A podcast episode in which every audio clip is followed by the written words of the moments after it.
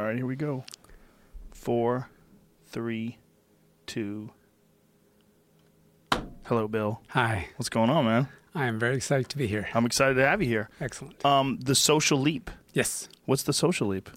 I'll tell you all about it. Please do. Okay, so um, the story that I want to tell is basically how we got here, how we became human.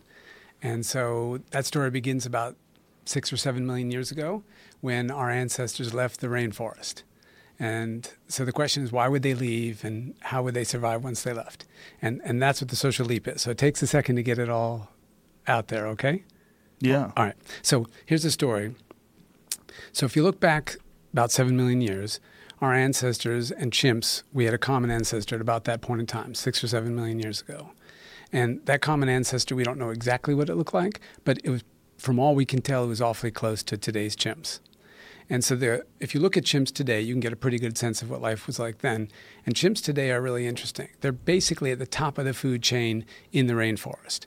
They're super fast up in the trees, super athletic, and they, because they travel in groups, even amazing tree climbers like leopards won't try to attack them in trees. It's just they it's they're too dangerous, too fast.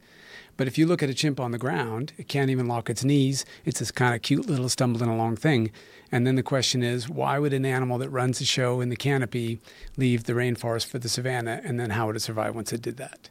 And, and that's that's the story of this book, and then how that manifests itself to where we are today. So really my goal i'm a psychologist i want to understand why we are the way we are and so in trying to figure that out i said well let's take a look back all the way to our common ancestors and see some of the key events and how they might have had an influence on how we are today. So the first question is why would we leave the trees right? Here we are we're dominant position we're we're food on the ground. Why would we ever take that risk? And the basic story there is the Great African Rift Valley. I'm not sure if you've if you're familiar with it at all, but basically it runs down from um, up at the Red Sea down to the coast of Mozambique, and you can think of it like a geographic zipper. You know, all the world sits on these tectonic plates, and sometimes they crash into each other, like uh, how India is smashing into Asia and creates the Himalayas. Sometimes they literally tear apart. And Africa's tearing apart at the Great African Rift Valley. So that plate that has Somalia and Ethiopia, Tanzania, Kenya, that's moving off to the lower right. The rest of Africa is moving off to the upper left. And I got no, no idea why. It's been going on for quite a while. But one of the consequences of that is that the East Africa is starting to rise up slowly, bit by bit. And when it rises up, the rainforests dry out. And so basically, what you have is a situation where our ancestors were on the east side of that Rift Valley and it started to dry out. And now they're in a situation where they've got this great lifestyle, they're a dominant position, but now they're pushed, they're forced out onto the ground increasingly more and more because there's more and more ground and less and less rainforest. And so, how do they survive that? What do they do in order to make that work? And this is a what what period of time is this? How many millions of years ago? Six or seven. Six or seven. Does this coincide with the when when was the jump of the human brain size where it Oh, doubled? we'll get to that. So Okay, it- it's a super interesting question about why Mm. that happened as well. So basically, if you track us across the next three million years, how did our ancestors survive when they're basically chimpanzees on the open savanna?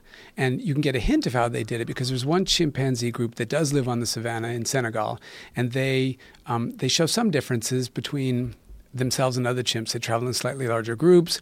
They share more nicely with each other, which is interesting. That's kind of a human trait as well.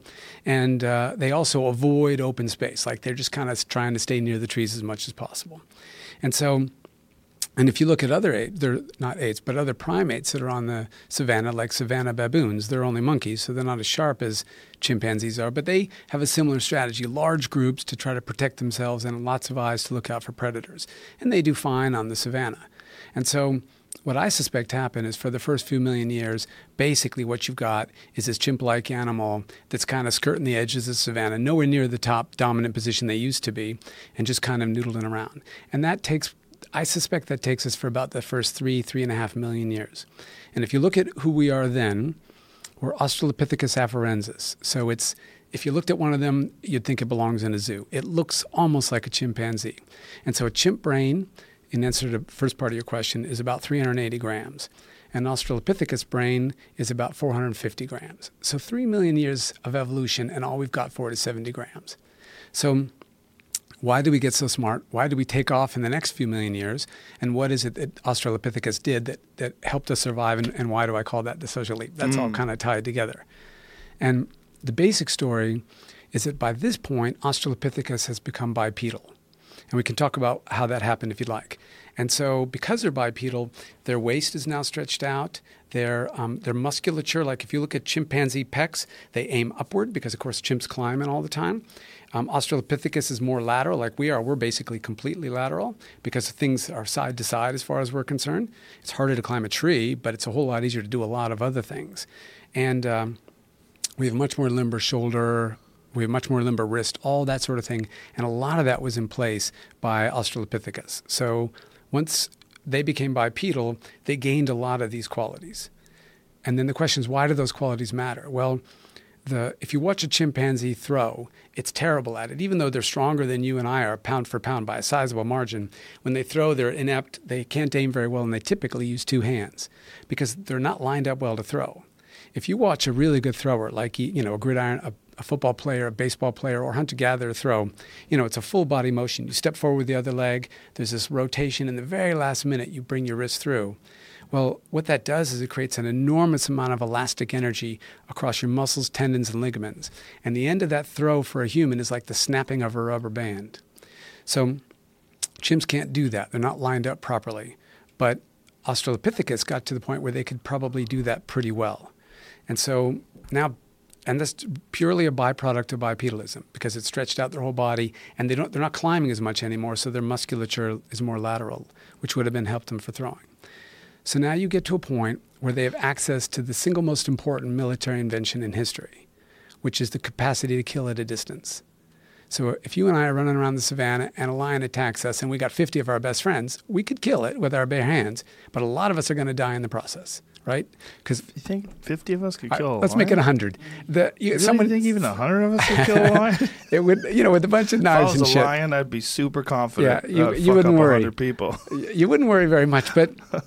But even if we could, so we knew what we're doing, we we're all armed with knives. Whoever right. whoever goes in first is screwed. Right, right. And so the capacity to kill at a distance, though, allows a larger force of weaker individuals to comp- to easily defeat a stronger individual. Right.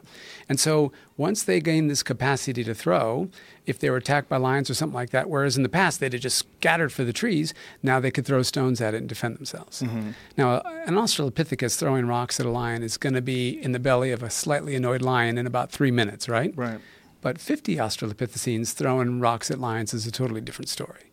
And so it's the this is the the idea here is the throwing hypothesis that what mm-hmm. what changed everything was throwing and the reason it changed everything is that it caused us it, it was the first reason why we should have any effective collective action because it's not a good strategy when you're on your own it's not a good strategy if I do it and the rest of the group hits, heads for the trees, but it's a great strategy if we all do it together. Mm. And so, for the first time in history, the group's goals, in our history, in our line, the primate line, the group's goals aligned with the individual goals, which is let's cooperate and work together to try to drive away these predators.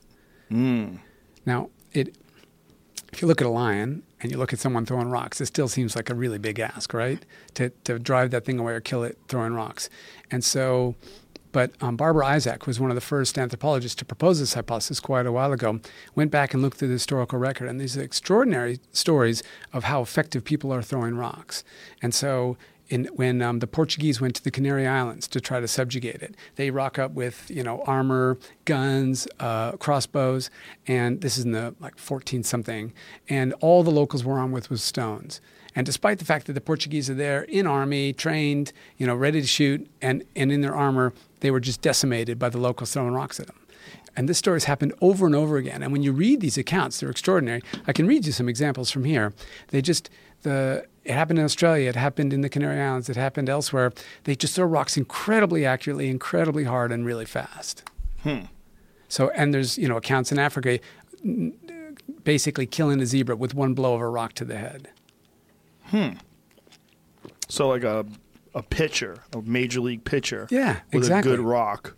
Right. who, who gets very accurate at it. Yeah. So do you think they they must have practiced? constantly. Yeah. And so what I suspect is that we evolved to like to throw rocks. And so if I look Wow. at if I look at my son as a for example, when he was 18 months old, we would be walking back toward the house. If he saw a rock on the street, he'd pick it up and start trying to throw it. And my mm. wife would say, "No, no, don't let him throw rocks. It's only going to cause trouble." First of all, I'm thinking, well, maybe he'll develop a good arm, so I'm going to go ahead and let him anyway. but but secondly, he freaking wants to. This is like something inherently fun for right. him. Right. And I think all humans enjoy throwing, and it's it's stunning how good you can get it with practice. So, um, we were at the Ohio State Fair. This is before my son was born, and I was walking by uh, one of these stalls where you can throw in a radar gun. And so I thought, oh, here's. I was just started to date my wife, and I thought, oh, here's a perfect chance to impress her, right? And how how macho I am. So I said, hey, why don't I stop and I'll throw some balls here in this net? Because I had never thrown. I didn't know how fast I could.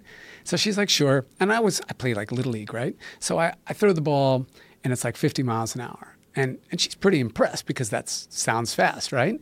And then this like kid shows up next to me. He's got to be 12 years old, probably weighs 85 pounds, this total gangle, not a muscle in his body. And he just starts freaking throwing ball after ball at like 65 miles an hour. And I'm like, fuck. I mean, she's not going to be impressed when this like human twig next to me is kicking my ass, right? And so I pick up the last ball. I freaking throw it as hard as I can. Hurts my shoulder, flies off at an odd angle, doesn't hit anything, and it's like 57 miles an hour. Now, that little guy, who's like literally the size of an Australopithecus, was throwing at 65 and mm. hitting the target every time. And so it's obvious that it's skill, it's practice that would have made you good at this. And if your life depends on it, you're going to do it. Well, that makes sense uh, coming from a martial arts background, like like coordinated movement, where at the end of it you snap. It just makes sense that this technique is uh, so critical. Even Yeah. though you're a larger person, someone with better technique could have more of an Yeah. impact with Yeah. that. So the throwing arm, I had read this.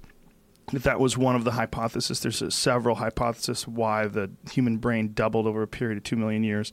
Another one was cooked meat, right? Yeah. That they figured out a way to Yeah. get more nutrients out of meat by That's right. cooking it over fire. Right, so that's a little bit down the road. So here we are, mm-hmm. three and a half million years ago. And so for the first time, we put some pressure on ourselves to have an advantage to be smarter. So imagine you're a zebra. You know, what the hell good is it to you to be Einstein? You got Right. hooves. What are you going to do with that brain, right? But it's a big, it's a big cost. Our Right. brains are 20% of our metabolic energy, whether we're doing math or watching TV. It's, it's constant drain. And so, what are our ancestors? Why would they pay for that drain? Now, just recently, there was a paper that came out maybe three months ago now on um, a new brain expansion gene they found, or they think that's what it is, called Notch2NL. And it turns out, I don't know, 12, 15 million years ago, there was an accidental duplication of that gene on our genome. And it, but it was ineffective and it just sat there doing nothing. Now that's a great way that evolution works, where it accidentally doubles a gene, because then you don't you can mess with it and the old gene's still doing the job, right? Mm-hmm. So it sat there for about nine million years in our line, till about three million years ago, around Australopithecus, and then it duplicated itself and it came online again. And what that gene seems to do is it makes our brain remain as stem cells for longer, which means a lot more duplication before they run away and start becoming neurons. Hmm. And so if I had to guess, I'd say that that probably that gene coming online probably happened many times in the past, and every time it happened in the past, it was more cost than it was worth. And so, what's a chimp going to do with a little bit more brain and just means more calories, and what does he gain from it? But now that we're working together, now that we have collective action, all sorts of things open up. We could we could devise division of labor. I'll say, hey man, you do this and I'll do that. Because Australopithecus, they've got 70 more grams than a chimp. They can't do things like that. But they can't all throw rocks at the same time. That's not rocket science. But all the kinds of things that came next probably were enabled by that process of us coming together and deciding to work together and cooperate. So if you look at chimpanzees, they don't cooperate very well. Um, for example, one of the activities where they sort of cooperate is when they hunt monkeys. And so they'll all gather around and they'll see some monkeys in the trees and they come in from every angle. It's not very coordinated, it's kind of a wild free for all. But what's interesting about it is that when the hunt's over, let's say you just sat there the whole time and watched, and I'm working my ass off chasing these monkeys. I got one. You come up and bug me for it. And I don't I don't willingly handle it. You like keep nudging me till I share. But I'm just as likely to share with you if you helped as if you didn't. I don't make hmm. any distinction. And you'll never establish effective groups if you can't reward those who participate compared to those who don't. Hmm. Even little kids, four year old kids, when you give them games to play and they earn stickers, if you didn't play, you don't when you come up and ask, you don't get any. You played, even if you didn't do your job right, but you tried, boom, you can have a sticker. So humans immediately get that, that you get rewarded for your activities as part of the group. Chimps don't seem to have that. That's fascinating. But because chimps really do have a sense of fairness, though, and that that's one of the issues that happened with the the captive chimp that attacked the man who brought the birthday cake. Do you know that story? I don't know that story. awful story. Oh, These this couple um, they kept a chimp as a pet for a long time, and then as it got older, it got a little violent, and they had to bring it to a sanctuary.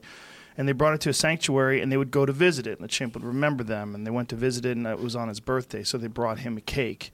And the other chimps in the sanctuary were furious that they didn't get the cake uh, Yeah. as well. They didn't think it was fair, or they were Yeah. angry, so they figured out somebody had left a gate open, and they got out and tore this guy apart yeah. because So- he didn't give them a cake. Yeah, so there's a, the, the most famous example of that is actually with capuchin monkeys, which aren't nearly as smart as chimps. And it's this amazing study by Sarah Brosnan and Frans de Waal. And if you want to see it in action, De Waal has it on a TED Talk. It's really quite something to mm. see. And what they do in that study is they teach these capuchin monkeys to, they, they give them pebble, and they teach the capuchins to return the pebble, and they give it a cucumber slice. And so it's learned the game for cucumber slices. So if, if you wanted to ask, does the monkey think that's a fair reward? The answer has to be yes, right? Mm-hmm. Because it's it's doing that for cucumber. So now you and I are both monkeys and we're in our cage. I return the pebble, I get a cucumber. Now you return the pebble and they hand you a grape. Capuchins much prefer grapes over cucumbers. And so then you what happens next? Well, I've been doing this behavior for cucumbers, but as soon as you get a grape, I'm like, yeah, I'm not playing anymore. And you watch this tape and the capuchin it, it they give you a grape, they give me the cucumber, and the thing looks totally pissed. It starts pounding on the ground, it throws the cucumber back at the experimenter. It's amazing, yeah? Whoa. And so the question is, what does that mean? Why do they care about fairness in that way? And and I think the answer to that question is sexual selection. Oh. And so the key to sexual selection is it doesn't matter what everybody's getting so long as I'm getting about as much as everybody else. But the second that you're starting to get more than I have, well, then whatever female is in our group, she's going to pick you before she picks me. Mm. And so everything is relative. We may think, no, why do you care so much about what other people are doing? Why don't you just be happy with what you got? But literally, the day you find out that the guy in the next studio over salary is twice yours, your salary sucks right. because and it, it makes sense because literally she's going to choose him now before she chooses you Comparison is the thief of joy. yeah that's exactly right it's Yeah. a it's a really unfortunate fact because and sometimes it matters a lot like for example imagine i invent a drug and i say here take a dose and it'll double your iq instantly you're going to feel like a genius but unbeknownst to you i gave everybody two doses you walk out of there you're going to feel like a dumbass because there, people are saying stuff you can't understand right so then it would matter Right. but the, the killer cases are things where, where it's only just a residue. So, for example, there's this amazing study where they showed that people who are making minimum, just above minimum wage, are the ones who don't want you to raise minimum wage. They're the most against it. Really? Yeah. Now, why would that be? Well, right now they've got a slight advantage over people making minimum wage.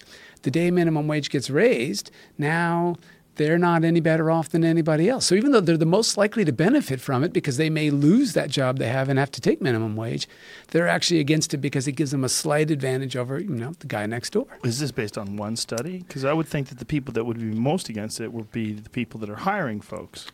All right, fair enough. I, it's only a, it's only looking at income. So the the boss probably feels even the more negative of all. Yeah. But if you look at people's income and their and their feelings about raising minimum wage, the people are making minimum wage want it to go up. The people one notch above do not, and then as the higher you go, they do again. Really? Yeah. Wow. Uh, up until you get to the point where you're employing people. Right. Well, and some employers want to raise it, right? I mean, Yeah. and, and some don't. There's Right. huge argument about that. Now, when it comes back to the capuchin monkeys, Mm-hmm. does, does the same effect happen whether it's a female or Oh, a, that- a yeah, male? I don't know. I mean, so the thing is, and people argue like crazy about exactly what this means.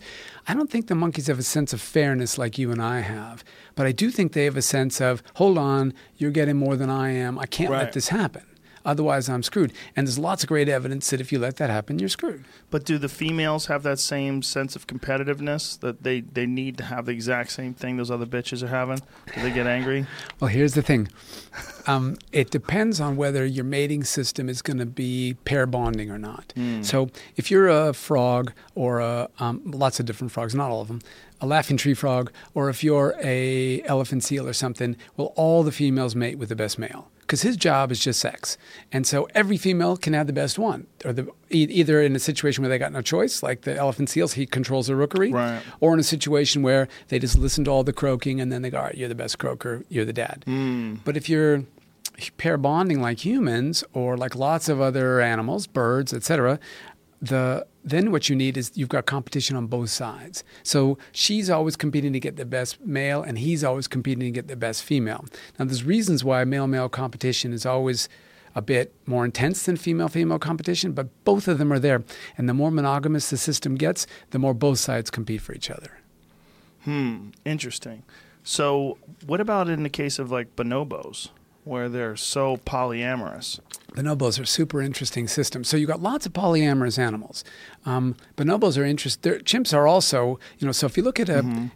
one of the great ways to look at our ancestors and what their lives were like is you look in your trousers, and the size of your testicles tells you a lot about what sort of mating system your ancestors had. So gorillas have tiny little testicles. And the reason that they have such tiny testicles is they use their huge body to drive away the other males, and then all the females are in his harem. So he doesn't need big testicles because he only needs enough sperm in order to inseminate the females he's got. It doesn't take much sperm to inseminate any one female, and testicles are really expensive tissue to make. And if you own a pair and you land on them, you know they're uncomfortable too, right? And so then you look at our testicles, and they're quite a bit bigger than a gorilla's, but they're nowhere near the size of a chimp uh, or a bonobo, both. You know, they're basically, in many ways, almost the same beast. And so, although socially quite different. And, um, they have a system where they basically have to wash out the guy who was there before them. And so it takes really big testicles to have sperm competition. So their competition isn't by fighting each other, although there's a degree of that too. They know full well that when she comes into estrus, into heat, there's going to be a line. And, and if you're fifth in line and you can wash everybody out before you, you might right. end at the dad. Wash everybody out is a funny way of putting it. Yeah, so it's not very romantic. It's, pro- it's uh, this, this testicle size is directly proportionate to the number of promiscuous females. Well, that's, that's right. It, the promiscuity of the mating system. Yes. And so if you look at our mating system, we clearly evolved to be largely monogamous, but not entirely. Our testicles are unnecessarily large for, a, for an entirely monogamous species. And so we're a little bit on the wash the guy out ahead of us domain. But, uh, but there's many people that make arguments that our monogamy is socially reinforced and it's not natural. Look, uh, if you look at hunter gatherers, and, and so the best the best way that we get a sense of well what what did we evolve to do is to look at the remaining hunter gatherer societies mm-hmm. particularly if you look at what are called immediate return hunter gatherers so they're people who eat today what they killed today now you got a lot of hunter gatherers once they left the equator they could store food and, and everything changed for them and they actually in many of their behaviors they look a lot like us and we can come back to that if you like but if you look at hunter gatherers around the equator they're typically immediate return kill eat and so those guys um, tend to be tend to be. There's always, of course, human differences. We're a super variable species, but they tend to be serially monogamous. And so some people pair up for life. Lots of people pair up for five, seven years and then break apart and pair up again. Mm-hmm. And so you have sequence of children with a sequence of people. Right. But but largely monogamous, not entirely. And in fact monogamous during those time periods. Yeah, largely. Now we know every single animal we've ever described as monogamous, when we do the DNA, we now find they're not entirely mm. but they're mostly. Mm, interesting. So, um, do, have you ever read Sex at Dawn? Mm-hmm. What did you think of that? Um, no offense, but I think it's total crap. Chris Ryan, do you hear that shit? Everybody's rocking on your book, bro. Uh, what What did you think is crap about it? I just don't think the system works that way. The the but explain to people that may may not know what we're talking right, about. I haven't read that book now since it came out. So let me remind remind me the thesis. Do you remember it The idea is that we evolved in these small tribes of people that essentially shared sexual partners. Oh yeah, that's bullshit. And so the thing is that what makes you say that so confidently? Well, I don't know. I shouldn't say it quite so confidently. You're absolutely right. I believe that's bullshit. How's that? Okay. Why do you believe that's bullshit? Because um, so human beings have very clear evolved jealousy systems, and they're not just a product of the world that we live in today. You can see jealousy among hunter gatherers as well. Now, the thing is, they get jealous about different things because, of course, men and women have slightly different pressure on them, but they both get jealous by infidelity. Now, that's not to say that the book is incorrect about some societies and some places, because one of the interesting things about humans is our flexibility. And so you can create a system, and some hunter gatherers have, where there's a lot of that, a mm-hmm. ton of that. Right. There's some really interesting ones where literally once the woman gets pregnant, she then starts to sleep with all the other males because she thinks her baby will gain the qualities of all the men that she sleeps with. So I'm not trying to claim that we're always monogamous because absolutely that's untrue. Right.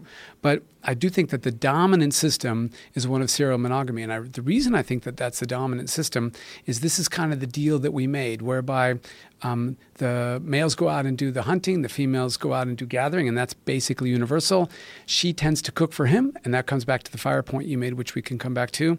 And um, and so they share resources, and, and he's happy to share resources and do his best to kind of sort of look out for her kids. I mean, human males aren't, we don't take as much care as human females do of our kids, but we're much better than the other great apes.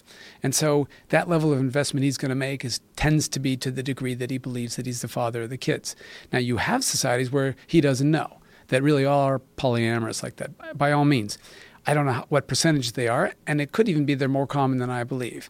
But when that happens, the systems tend to change a little bit, and he's a little bit less willing to look out, try to help out kids, other than to do her a favor, unless the kid looks a lot like himself.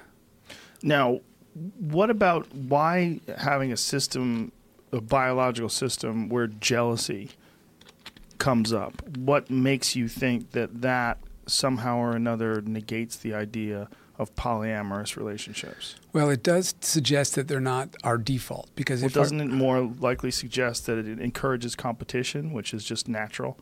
Well, no, now you think about envy instead of jealousy. And so if I'm jealous, I'm upset that my wife slept with somebody else last night. He mm-hmm. could be a lowlife. I don't envy a thing about him. I don't want anything he owns, but I'm jealous of, of her behavior. I'm, I'm protective of what she's done. And so there's a wonderful experiment David Buss has run at the University of Texas. Can I stop you there, though? Yeah, of Aren't course. you jealous of the man as well? You're not just jealous of her behavior. You're you're jealous of this other male that gets to have sex with your wife, and couldn't that possibly encourage competition and encourage men to be more aggressive or more ingenious or just cre- encourage creativity, encourage better hunting skills so you attract more Yeah. women. I mean, all those things seem all to be those I would agree natural. with all yeah I would agree with all that but I'd phrase it a little bit differently so there's this wonderful study out of the Philippines where they um, measured men's huge number of men's testosterone when they were single Mm-hmm. and then they waited a few years and measured it again after they were they were still single or now they're married or now they're married and they have kids Mm-hmm. okay and I'm sure it wasn't a psychology study because we can't afford to do that it was probably some medical thing but they used it to answer this interesting psychological question, which what's hap- who's most likely to get the girl by their original testosterone levels, and what happens when you do? Well, the guys who got married in the intervening few years had higher testosterone than the guys who didn't. So yeah, you're absolutely right. We're out there competing with other males in order to get the girl. And and there's lots and lots that goes on there, tons of really interesting things. But what's interesting is once we get the girl, our testosterone drops. And so if we once we partner up and if we're in a monogamous relationship, not polyamorous, but in a monogamous relationship, our testosterone drops and then it drops again if we have kids. And testosterone is a great hormone for getting out there and being competitive with other guys. It's not a great hormone for being nurturant for your children, and it's not a great hormone for being faithful to your partner. And so I think that we evolved to compete with other males in order to get into the mating game. So if you look at our ancestral DNA, you know how you can track our ma- male and female ancestry through mitochondrial DNA on the Mm-hmm. Yeah. mother's side and Y. You'll see that we have far more female ancestors than male. Not quite two to one, but I think it's close to that. And so what does that tell us? Well, lots of guys are getting left out of the mating game entirely, and lots of guys are inseminating lots of different women. So all those things that you said are absolutely true. And all that pushes us for competition. But part of what I believe goes on is part of that competition that we engaged in was in order to get the girl to get into that relationship in the first place. Could I stop you there? Because Sure. I think that if you're going to have a study on testosterone, and you you have to have a study on lifestyle. I mean, it, it, it, you if you get married and you have children, one of the things that happens is you become less active. You you be you don't exercise as much. You don't sleep as much. All those things have a pretty radical effect on hormone production. Absolutely. And it could well be that, you know, you always have to have a proximal mechanism whereby evolution plays its game, right? So the distal cause is um, as, as an evolved species, we, testosterone is super important to get us into the mating game, mm-hmm. but it's less useful once we're in it. Well, all you what you could all you have to do is have a system whereby those things tend to downregulate testosterone, exactly like you said, because you know those things are going to happen once you get partnered up. And so, but mind you, when our ancestors partnered up, they're still out hunting every day. You know, we may be Right, but we don't have studies on We them. don't. But this is Unfortunately, the, we don't. what- The issue is that I'm having with this is we have studies on the the general health and testosterone and hormonal health of sedentary humans. Yeah. I mean, I, I, I would like to know what their lifestyle is. I would like to know what they're doing. Yeah, and So I'm this sure doesn't right. seem to make any sense to me because one thing that everybody knows is that you get dad bod. Right? Yeah. That's dad bod. What is dad bod? Dad bod is a guy who works all day, comes home, sits on the couch, probably eats food he probably shouldn't eat, hangs out with his kids, doesn't get a whole lot of exercise, works, probably doesn't sleep as much as he should. That that's a to me, that's a symptom of poor health and fitness. Right. And it's not a symptom our ancestors ever experienced. Right, but it's not. This is not necessarily an indication of any sort of evolutionary benefit of having low testosterone, because we've demonstrated for sure that when people don't get sleep and when they don't get exercise, their testosterone drops. Well, those are two things that absolutely happen when you get married and have children. Right. And the only thing I would say is the f- times, uh, the time span of this study was only over a few years. That's even worse. The thing about having this kind of a study and making these kind of a, kind of conclusions based on I mean we, we see we, we know these mechanisms are in place. We already know that there's natural effects of sedentary lifestyle, lack of sleep, and, and the the f- effects are your hormone production drops, your body suffers, you become less healthy. And this is this is not in, indicating monogamy. This is just indicating poor health. This is not like an evolutionary advantage to having low testosterone because it helps you raise children. You can have Right. high testosterone and still be a, a good dad and raise children and still Of have course. empathy and Of course, all these partner. things are bell curves, right? Yeah, The higher T just- you are, the harder it gets. But I my, would say my part, my, yeah. the problem I'm having is is drawing conclusions on this one study and stating them as if they're facts. No, you're absolutely right. I, if I say it's a fact, it's certainly overstated because we only know the problem with almost all of our studies is the exact one you point out. We've got them on us, right? Right. We don't have, and so like the the sex studies are a perfect example. Like things like female orgasm, what role does it play? Well, you need really good data on hunter gatherers to know the answer to that question. If you look at hunter gatherers, they don't have dad bod, right? They're all Right. lean, and whether they're fathers or not, because they're out there hunting every day or gathering Right. every day. Very physically active. Yeah. So if I if I oversold that, my apologies, because you're absolutely right. I suspect though that you'd find the same thing. I don't know it. It's all we got right now. yeah, but how can you suspect it? I mean, it just there's no data. Yeah, there is no data. It's just when you look at these guys. I've uh, I have a friend of mine who um, he was was it how do you say the name the Yanomami in uh, Yanomami. Bolivia Bolivia. Well, they're in Venezuela, Brazil. Yeah, and uh, he spent some time with them, and you, you see these people and the, the lifestyle they live. They're all barefoot, wandering through the jungle. They have these crazy-looking feet where their toes splay out because they're just constantly gripping the floor with their toes. I mean, they probably could choke you with their feet, you know.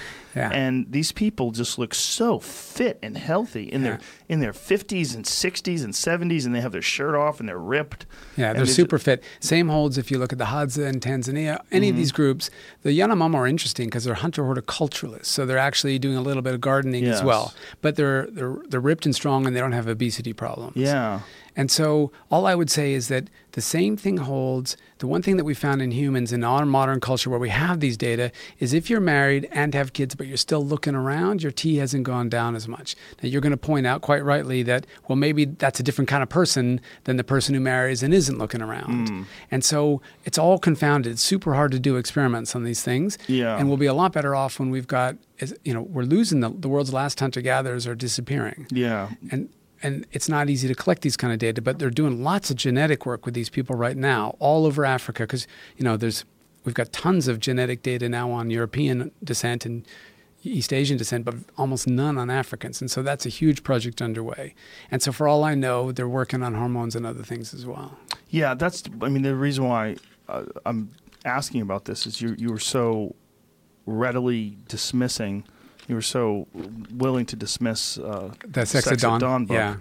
Well, the, a lot of the facts that are laid out as facts in the book don't really hold up, and um, I wish I'd read it more recently, and so I could go through the details with you. There's some really good reviews by anthropologists and by people who work in, you know, sexual studies and stuff like that, going through the, the details. We read it as a we have this evolutionary center, Center for Psychology and Evolution, and we read it and went through it, and we weren't convinced.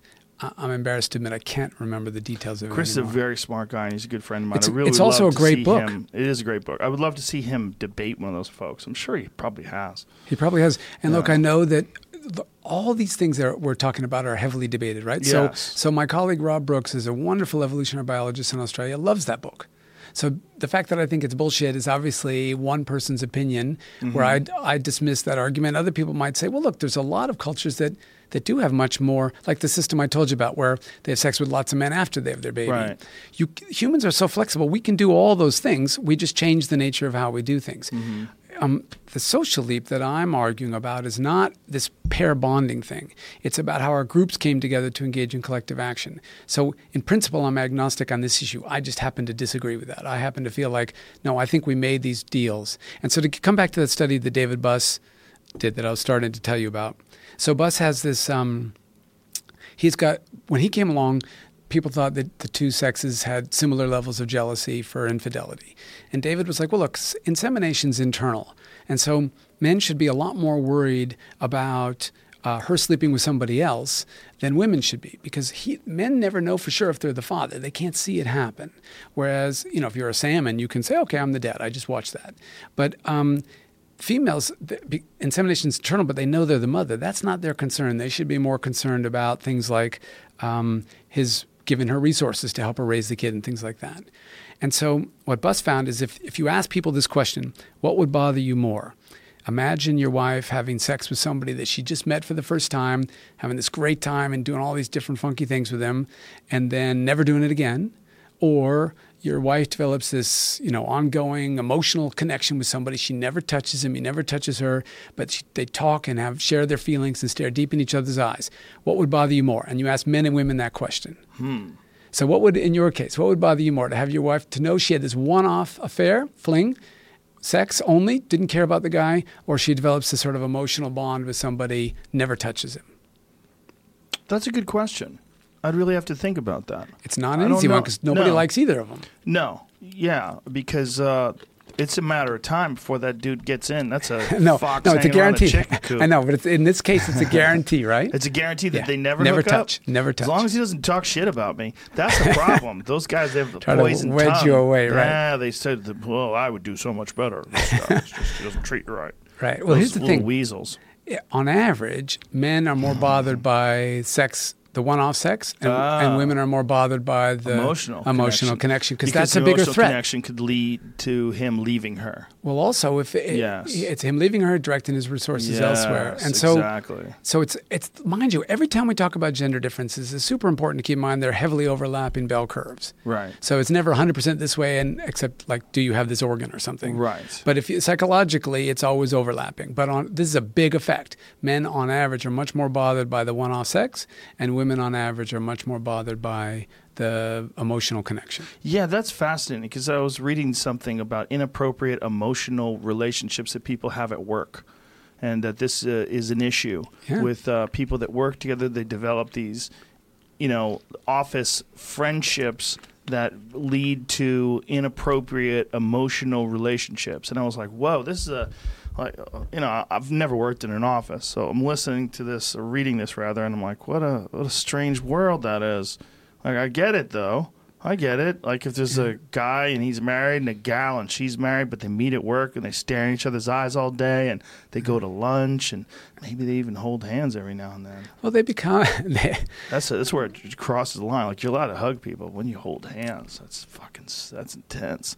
That's skin to skin. It, it is serious. It, it's it's going to concern you if you're a partner. Yeah. But but what's also going to concern you is the mere fact that you see this kind of thing, this deep conversation happening, and all that. Mm-hmm. Because think about it: if we evolve to basically partner up for a while. Then there's always going to be the chance that that next Right. person along is going to be the one who wedges yours away. Serial And- monogamy. And both males and females gain from not putting all their eggs into the same genetic basket. Mm. So if my part, if my wife partners up with you for a while, she'll get a certain kind of offspring, and then maybe that'll be a great thing. But maybe when the situation changes, or the, um, you know, in, in tomorrow's world, some smaller, wimpier guy would be handy in some way, and so maybe she's better off partnering with me next. Interesting. Yeah, it, it is fascinating when you break it down that it really does become there's a biological reason for these behaviors and these uh, the the motivation for the jealousy and all these things that there's Right. there's And- a history, a biological history to all this stuff. And and we don't know what hunter gatherers how they would answer that question. Right. So we can we're only just assuming that the answer Right. we're providing is general. But for me, those kinds of things suggest that we invol- we evolved in a lot of long-term monogamous circumstances Hmm. that may have been serial, and there was certainly fooling around. But if we were polyamorous, like the book says, we'd have bigger balls. Our balls are so big though. Compared to a chimp, they're small. Yeah, but chimps are. I mean, everything's big with them.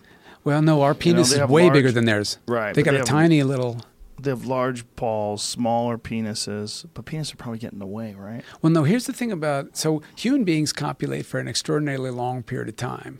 And and we also have this cryptic ovulation, you know, where she's not showing you that she's in heat. Mm. So ma- male chimps aren't interested unless she has that enormous swelling on her vagina. And then they're like, "Oh, that's super attractive to me." Oh, I see. So, but what about bonobos? Because they Saying- well, they, do this funky for sex, thing all the time, right? Yeah, they fun, have fun, right? Yeah, they're all sorts of funky, uh, orgiastic kinds of things. We used, there's a when I taught at Ohio State University, the, the zoo there has a great bonobo exhibit, and you bring your kids through, and there's a serious orgy going on, and the kids are like, "Hey, mom," she's like, you know, Yeah, there's a lot of zoos that won't have bonobos because of that, right? yeah, they're pretty interesting. And so the thing is that those kinds of things just show you that it's complicated, right? Any kind of straightforward answer that Right. it's going to have some Any wrinkles in it. absolutes. Yeah. Yes. Yeah, and I apologize if I gave some earlier. No worries. So and so anyway, the um, the but but back to this issue. So if we had a total bonobo chimp kind of system, I don't think we'd evolve those systems of jealousy because what's what's to be gained by that? We're not making these long term partners. Why would you get these differences? Again, whenever I bring Chris's book up, I, and I have to defend it because this happened a couple times over the last year. Um, I haven't read it in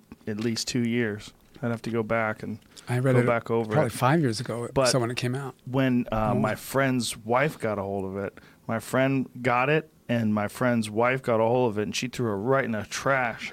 She read like a paragraph or two, and she's like, "Fuck this book." yeah, a, a lot of women react that way, and and I can't remember why. Yeah. I'm sorry, I just don't have it loaded up. eh, whatever.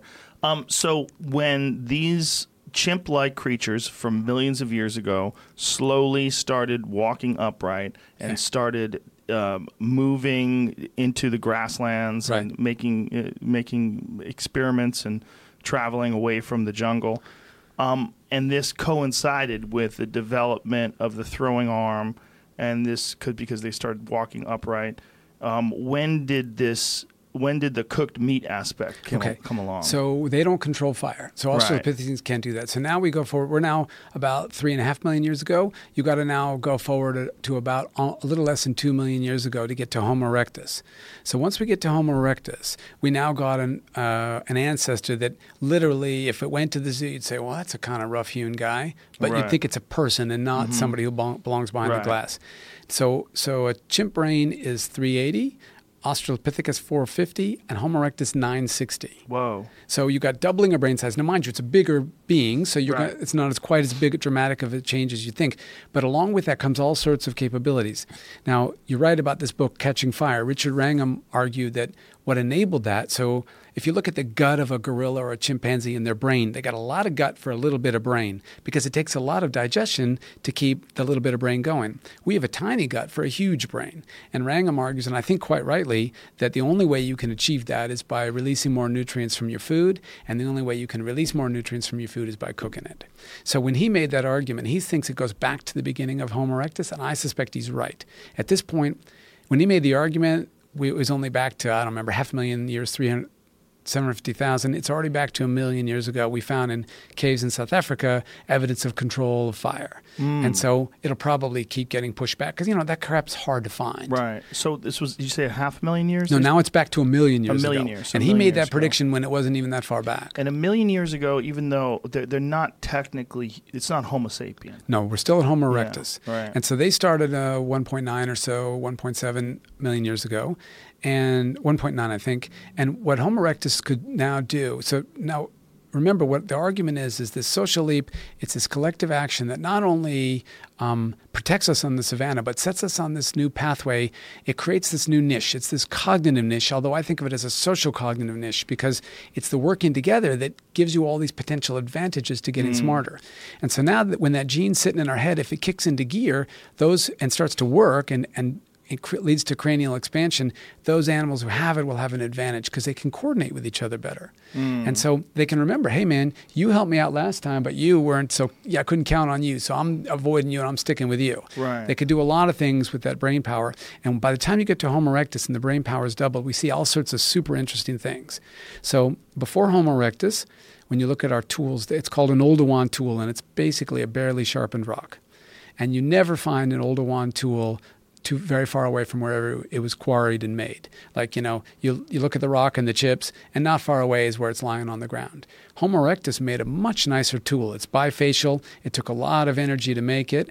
Um, when when we teach modern anthropologists or grad students or whatever to make them, and you put them in an fMRI magnet where it can measure m- metabolism in your brain as you go, you see that it takes a lot of frontal lobe functioning in order to make one because it's a lot of planning. How am I going to hit it next to make this thing just right? Compared to an older Oldowan tool, to make those doesn't take much frontal functioning. I just whack it there and it'll be sharp. And so the, so first of all, we know Homo erectus invented that tool, this this Acheulean tool with this bifacial hand axe. Um, second of all, um, and one of my one of the coolest findings, there's some interesting work in a 1.2 million year old site in India uh, by Ceri Shipton, where he finds that the um, the, the production of these Acheulean tools is separated spatially about the place. So the first step is bashing loose a big piece of rock, and that's done here. And then 10 meters over there, somebody's doing the initial chipping on it, and 10 meters over there, somebody's sharpening up the final touches.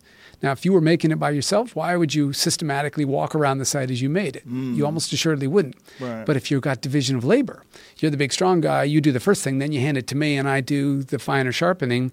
It makes sense that it would be spatially distributed about the site. Mm. So there's that evidence for division of labor. There's the evidence that they're bringing down some pretty fast animals like horses and potentially even bringing down elephants, which in those days are like twice the size of an elephant.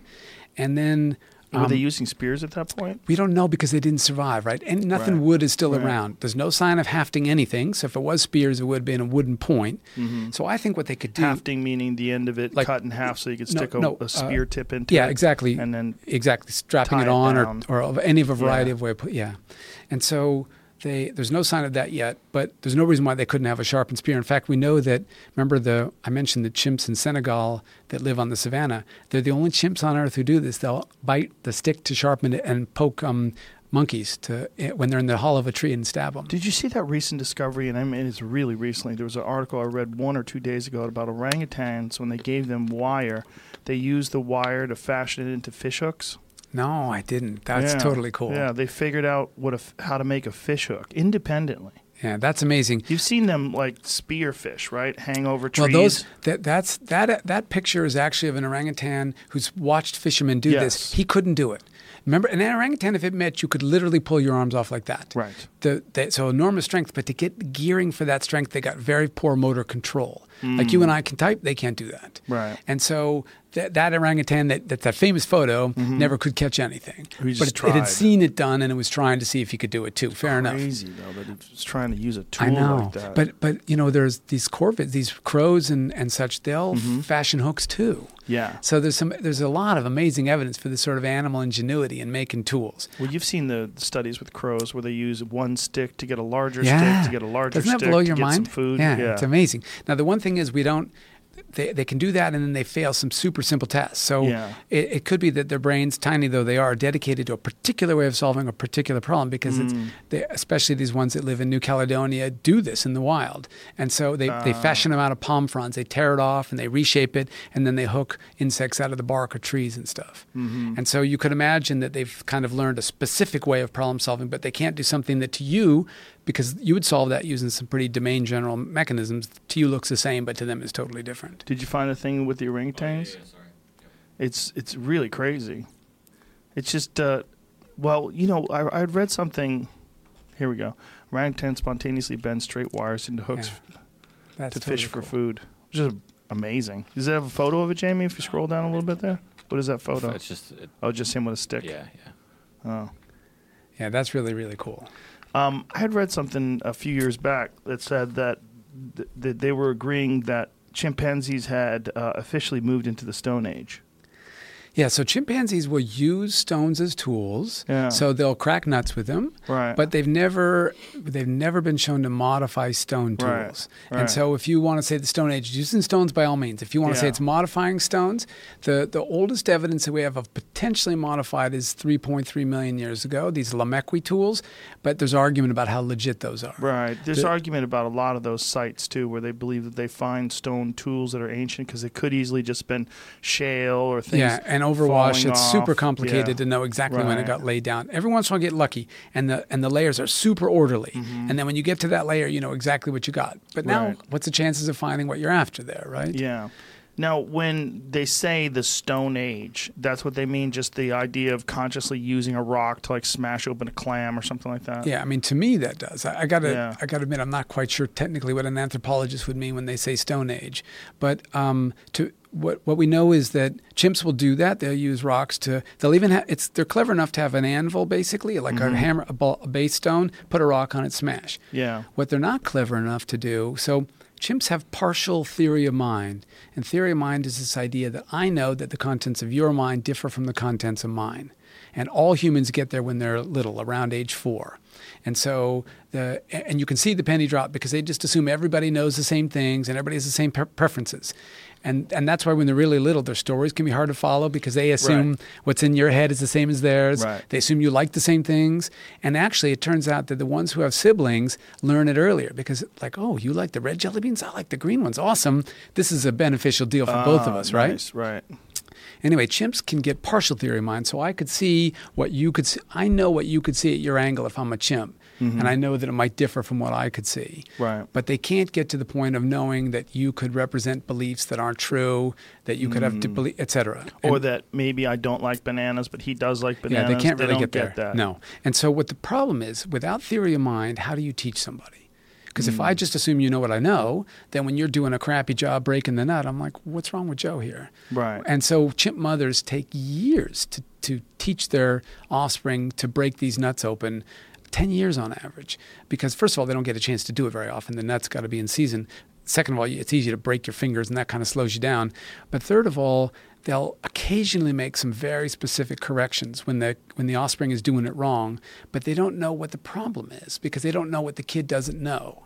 And so hmm. when you don't know that, you can't teach. And that's why humans are stunningly effective teachers. That's fascinating. So, chimps learn more just by observing. Yeah, and, and what's amazing about the way chimps observe is that because we have theory of mind, we also do imitate differently. So there's this amazing experiment by Andy Whiten and his colleagues, and what they did is they created this treasure box. And so inside this treasure box, there's something that a chimp or a kid wants, like a little piece of food. And in, the, in one condition, the box is totally opaque, so you can't see how it works. And they'll poke at the top of it, and then they'll poke in the middle, and it pops open and then they give it to the chimp. Close it up. Chimp does the exact same thing. Poke, poke, poke, poke, pops open. Give it to a kid, does the exact same thing. Now they do the they do the replicate that same experiment, but instead of having the, the box be opaque, it's translucent. And you can see well and truly that poking the top does nothing. The latch is actually right here. And so that initial poke was a waste of your time. This second one actually is one that opened the box up. When when chimps watch that, they skip the first one and boom, they just open the box. Kids, despite being smarter than a chimp, poke it at the top first, and then they poke it in the bottom. And we call hmm. this over imitation. They're imitating clearly irrelevant actions. Now, hmm. why would anybody imitate clearly irrelevant actions? What advantage would it give you? Well, if you have theory of mind, you say, well, that's Joe's box. He knows something about it. There may be a reason why I can't see, but there may be a reason why he's poking at the top first. And so I better do everything that he does. I better have the highest fidelity copying that I possibly can because it may be valuable. And what you end up with is these systems around the world where people eat these amazing foods that you think, you know, how on earth could they have ever figured that out? Well, it's probably developed step by step, and everybody's always got this super high fidelity imitation because they're over imitating.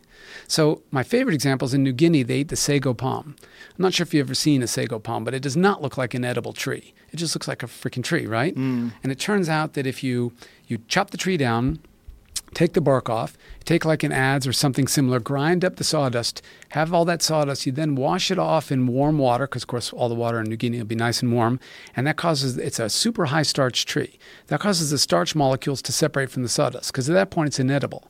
So then they have these cloths, and the starch molecules will pass through the cloth, the sawdust won't. Now they collect this cloudy water, they put it in these traditional canoes, they let it sit overnight, and all the starch sinks to the bottom. Then they pour the water off the top, and now they've got this flour, but you have to dry it out in the sun really fast or it becomes toxic. So it's like this nine step process that who on earth could ever come up with that, right? But once it's in place, once they slowly figured it out to make it work, Everybody just does it the same way because even though they don't, they may understand it, but they don't need to. They just know this is how we do it. Right. Well, that's like that. What is that root that they eat? Cassava. Yeah. Yeah. That if you don't cook it correctly, it's literally cyanide. Yeah. And they have water from it, and they have to take that water, and they have the buckets of these water, these you know water for, that they're using to create this stuff, and they just leave it laying around and kids are playing around it, and all, yeah. pigs and animals around it. And if they drank it, they'd be dead. Yeah, I don't know. I don't know the detoxing of cassava. Unfortunately, I'm not. I'm not familiar with that, but there's a lot of those examples. And you're also right that in those kind of societies, they're super relaxed about things that we strike that strike that us as really deadly. Kill you yeah, quick. exactly. But that stuff, it, it becomes cyanide, right? You could be right. I don't know that Put, one. See if you could find this because it's on an episode of that same show. It's on the show's called Meat Eater. It's uh, my friend Steve Rinella who went and spent some time with them down in the jungle of South America. It's really interesting stuff. Just seeing how these people uh, function and and they have this big vat and they're cooking this stuff. And uh, they're, you know, he's explaining like right now, if you ate it, you're Yeah. you're dead. You got to wait a while. And like, how the fuck did they figure this out? Researchers to get Yeah, to the root yeah, of you're right. cassava cyanide. Oh, cyanide producing abilities. Cassava is the third most important food source in tropical countries, but has one major problem. The roots and the leaves of poorly processed cassava plants contain a substance that, when eaten, can trigger the production of cyanide. Yeah, it kills the shit out of you. Yeah. But it's weird, like that that thing is like a major staple in their diet. Well, this is a really good example of a the value of human learning and, and this over imitation process, right? Because the first guy would go, okay, I'm not going to do that, right? Right. And then this person ate and they did successful. Let's take a look at what they did. Yeah. So I remember when I was a kid, I was trying to learn to play baseball and pitch the ball, and the person raises their knee almost up to their nipples, and I'm like. That's the most awkward pitching motion I've ever seen. But it didn't occur to me, I'm not going to do that, right? It occurred to me, well, there must be a reason to do that. So, um, what can I do to try to Right, emulate that motion, right? Right, to hold the ball Yeah, like this and then the whole nine yards. There's a purpose for every one of those pieces. Right. And as humans, we say, well, you're teaching me how. You've got to have a reason for doing that. And that's the huge difference between us and everybody else. Right. Nobody else can do that theory of mind thing to make that assumption. And that's why the chimps skip the step that they that they know, at least you know, in that particular experiment, is really actually useless, and kids don't. So your uh, concept is that as these animals that used to be monkeys start evolving and, and, and trying out new things, one thing that they learn as they enter into this new climate is that there's a massive benefit to cooperation. Yes.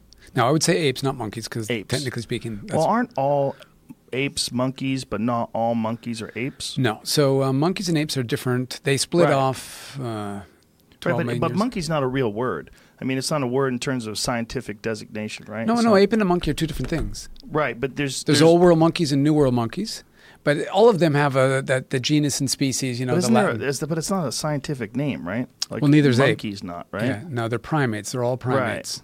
Why did I read that? See if you Google that. Google. There was a, a whole article that anthropologists wrote that not all apes are monkeys, but all monkeys. No, not all monkeys are apes, but all apes are monkeys. Because monkey is almost a slang term. Could Is this I- bullshit? I think it's bullshit, but we'll find out. The, what I would say is that all apes and monkeys are primates, and they all started from monkey ancestry, right? Right. And so, but then the apes split off. You got orangutan. The great apes are orangutans, gorillas, chimps, and us. Right. And then you got gibbons, which are lesser apes, which split off quite a while ago. And they're very different. They don't have the brain power of the great apes. Did you find anything like that? I read this a few years ago. It confused the shit out of me because I didn't know that monkey wasn't a scientific term. Well, scientists talk about old world monkeys and new world monkeys. Right, but it's almost a slang Maybe. term. Yeah, I right? mean, isn't well, it? well, whenever you're if you're if you're a proper biologist and you have the species, you'll say that you know a, a, a Latin chimpanzee is um, The thing I found isn't like a great source, but it pops up on, on Google. Okay. It comes up, but it's a longer. It's there's more to it. Apes are monkeys in the same way that monkeys are primates. Humans are apes, and I'm a human. It's called the nested hierarchy. That's right. This Okay. is it. It means that all apes are monkeys, but not all monkeys are apes. Just as all humans are apes, but not all apes are humans. Okay. Yeah, zygoma. But click on that link. It's like it's someone's website. It doesn't. Yeah, this is what I read. Now, is this a is this a bullshit article? I don't know. Sorry. Apes or monkeys deal with it. it I don't know the term. I don't know the origin of the term monkey. Martin Robbins wrote a fun piece uh, to the lay scientist the other day. The incorrect term used use monkeys describe apes.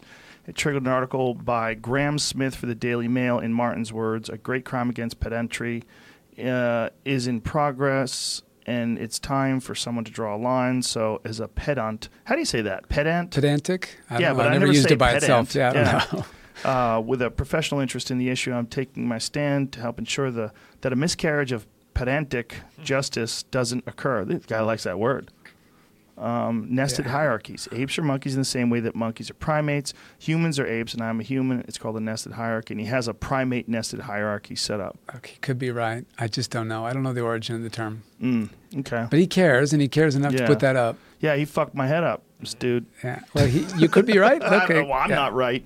He's if anybody's right, he's right, or you're right. I don't. I have no uh, no knowledge. But all I mean is that the so the ancestors who moved to the savannah uh, weren't monkeys like baboon monkeys. Right, they're, they're like apes. some they're kind great of apes. chimp. Yeah, chimpish like guy. ancient, ancient chimp. And so once we get to Homo erectus, they're basically like us, although they're, our brains, they're around 960, we're around 1350. So we literally have a chimp brain added on top of theirs. Right. So there's a big difference. And, and you're absolutely right, it's accelerating like crazy. And I, I, I'm totally convinced, well, I believe Wrangham's right. I mean, we don't know for sure, of course, but I believe he's right that it was fire that played a huge role in that. Mm-hmm. And so what you got is this process where our, our evolution facilitates a further evolution, right? So you get the cognitive capacities to control fire and now that allows you to grow your brain even larger because we can we can store fat we can get more nutrients from the food we eat we can detoxify other things fire is super valuable even chimps will eat if they go through an area where there's a forest fire you know speaking of what's going on locally they'll eat like the roasted nuts first they really mm-hmm. like that because i mean you know just you go in your kitchen you smell a raw steak it's like unpalatable you smell it when it's cooking it's delicious Yeah, right that is interesting, right? And that's Even us- no salt or anything yeah, on it. yeah. it's our nose telling us that is a great source of Right. food and nutrients. That's not so much. That is interesting. I've never thought about it that way. But yeah, there's a tremendous difference in the way your your body reacts to Yeah. it, and it's not just based on your experience eating it. It just No. smells Yeah, yeah. amazing. It smells amazing. Yeah. And so Wrangham talks about, he argues that you've, you can't live on a diet of raw food unless you're eating these like superfruits and stuff like that, that basically we've horticultured into existence because raw food just doesn't give you enough calories. So the example that he uses, which is a great one, is chimps literally spend something like six to eight hours a day chewing. Just to hmm. soften up the food enough so that they can swallow it and digest it. Right. We, you know, if sushi, you hardly, you know, some of the things that we've cooked, and that's raw in that case. But you know, cooked steak, a really nice one, you barely chew it at all. It's just Right. Down the hatch it goes. Well, that's a great argument for gorillas as well, right? Because gorillas are just eating roots. And Mm-hmm. yeah, fucking celery. And so Yeah. literally, they have a humongous gut, right? Just constant chewing. in order to make, and they've got huge, the sagittal crest right here with the bones, so that the muscles attached to it, Mm-hmm. so that they can chew hard enough to get through all that stuff and make it digestible. And still, their gut is enormous. Yeah, that is interesting. The chimps have those enormous chewing muscles on Yeah. their head. Yeah. And so we lost. That's another example where somebody along the way lost. I can't remember what that gene was, where our muscles weakened in our jaw, and that would have been a that would have been a death knell if you're back before cooking. Right. But post cooking, all that does is free up space for get rid of some unnecessary muscle, free up more cranial space for brains, the inside, not the outside. So, uh, is it likely that there was a bunch of different factors? That there was natural selection in play, and that there was also the the throwing arm, and then also cooking, and also Uh, this this cooperative effort that led to people being a little bit more ingenious, a little bit smarter in how they hunted and how they tried to get food, and then how they protected their fire, how they cultivated fire, and then all these things led to more clever behavior, which led to a, a natural selection of clever more clever chimps with larger brains, or apes rather with larger brains? A- absolutely. And so, anytime you got something major happening, it probably doesn't have a single cause. Right. It probably has lots and lots of causes. And so, in this case, all these kind of factors came together. Now, if you're standing at the outset and you're playing God and saying, "Well, let's see what happens when I dry out the rainforest," I think nine times out of ten, the chimps all end up dead. Right. Right. But somehow we got really lucky, and they went down this very particular road. And once they got their social act together and they started cooperating, chimps are never going to be very effective in groups because they can't get along, they can't cooperate very well. Hmm. But but once these animals, probably at Australopithecus, but maybe not till later. Of course, we don't know. All we can do, look at is what they were capable of. But it fits the storyline that they would have been the ones who developed that. Once that happened, social becomes everything. So we tend to think about what are the challenges of physical life? Like, you know, that sago palm. You move into that territory and you got to freaking figure that out. It seems enormously complicated. But mm-hmm. you have to remember that before modern travel was invented, everybody walked everywhere, which meant you spent your entire life basically in territory that you're familiar with, or the kinds of animals that live there, the kinds of problems that you face.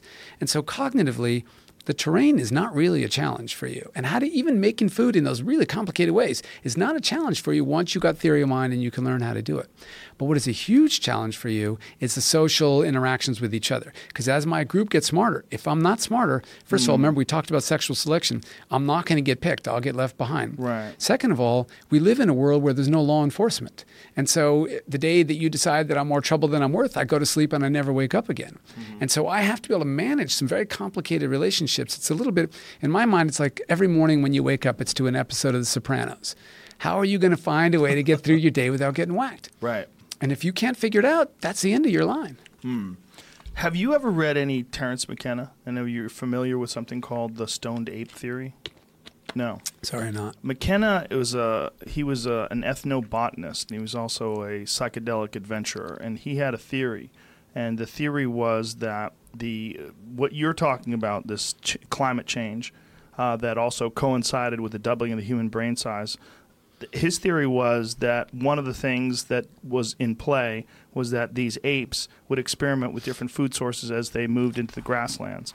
And there was a lot of undulates in these mm-hmm. grasslands, and that psilocybin mushrooms, which we know existed back then, would grow in these grasslands, and that these monkeys, these apes rather, started consuming psilocybin mushrooms, and it led them to be more creative, and it also led to specific traits like the development of language. That eating mushrooms um, in low doses increases visual acuity, which would lead them to be better hunters or more perceptive. It also leads them to be hornier which would uh, most likely involve more breeding, more sexual activity, and possibly select the, the ones that chose the, the mushrooms would maybe possibly breed more than the ones that didn't choose the mushrooms because they were more into it, they were more social, more uh, sexually active. And he has a, a series of, uh, like, his brother Dennis, who's still alive, detailed it on a podcast we did, the very first podcast we did. His brother is, is, is an actual scientist and detailed it in terms of how psilocybin affects the brain and what areas of the brain it, it what what what actually takes place when you're under the influence of this, and that it could very potentially have led to the development of language, and that this all these things in play, the throwing arm, the uh, you know developing these new social networks uh, where, where you, you need to communicate with each other, along with the harnessing of fire, along with the consumption of psychedelic mushrooms on a regular basis because they were incredibly frequent and very edible. All right, that's total trip. I've never heard of that before. Fascinating. Yeah, it would be really like that's a really good example of some random thing. If it really did play that role, how random that is that these freaking things happen to be growing there and that they happen to be attracted Mm-hmm. to them and ate them. We know that animals like to get high.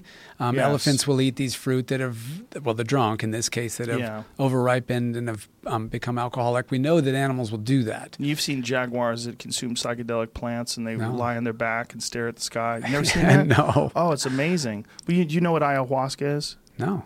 ayahuasca is a it's a way that uh, these people in the rainforest developed untold thousands of years ago of developing an orally active version of dimethyltryptamine Do you know what dimethyltryptamine is? No, is? I'm not in this- Okay. Dimethyltryptamine is the most potent psychedelic known to man. It's an incredibly potent drug that is just in, intensely hallucinatory, gives you these insane visions, and it also is. Pre- this, here's, here's a jaguar. It's really crazy, and this is in the Amazon. These jaguars eat these plants.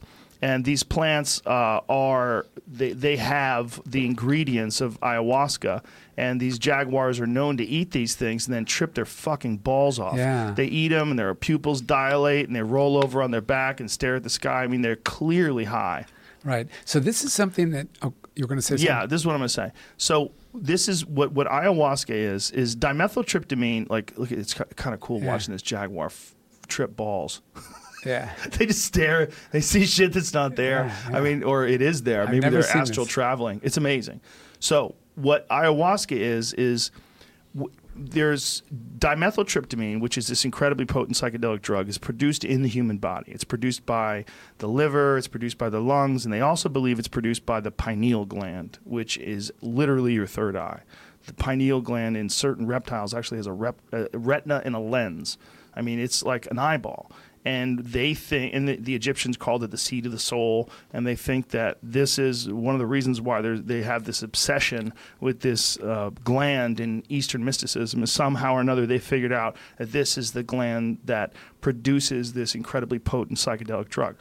This psychedelic drug, dimethyltryptamine, also exists in thousands of different plants. The problem is when you consume it orally, your body produces something in your gut called monoamine oxidase. And monoamine oxidase breaks it down. So, what these indigenous people figured out is how to combine one plant, which contains this psychedelic compound, with another plant, which contains a natural MAO inhibitor called harmine.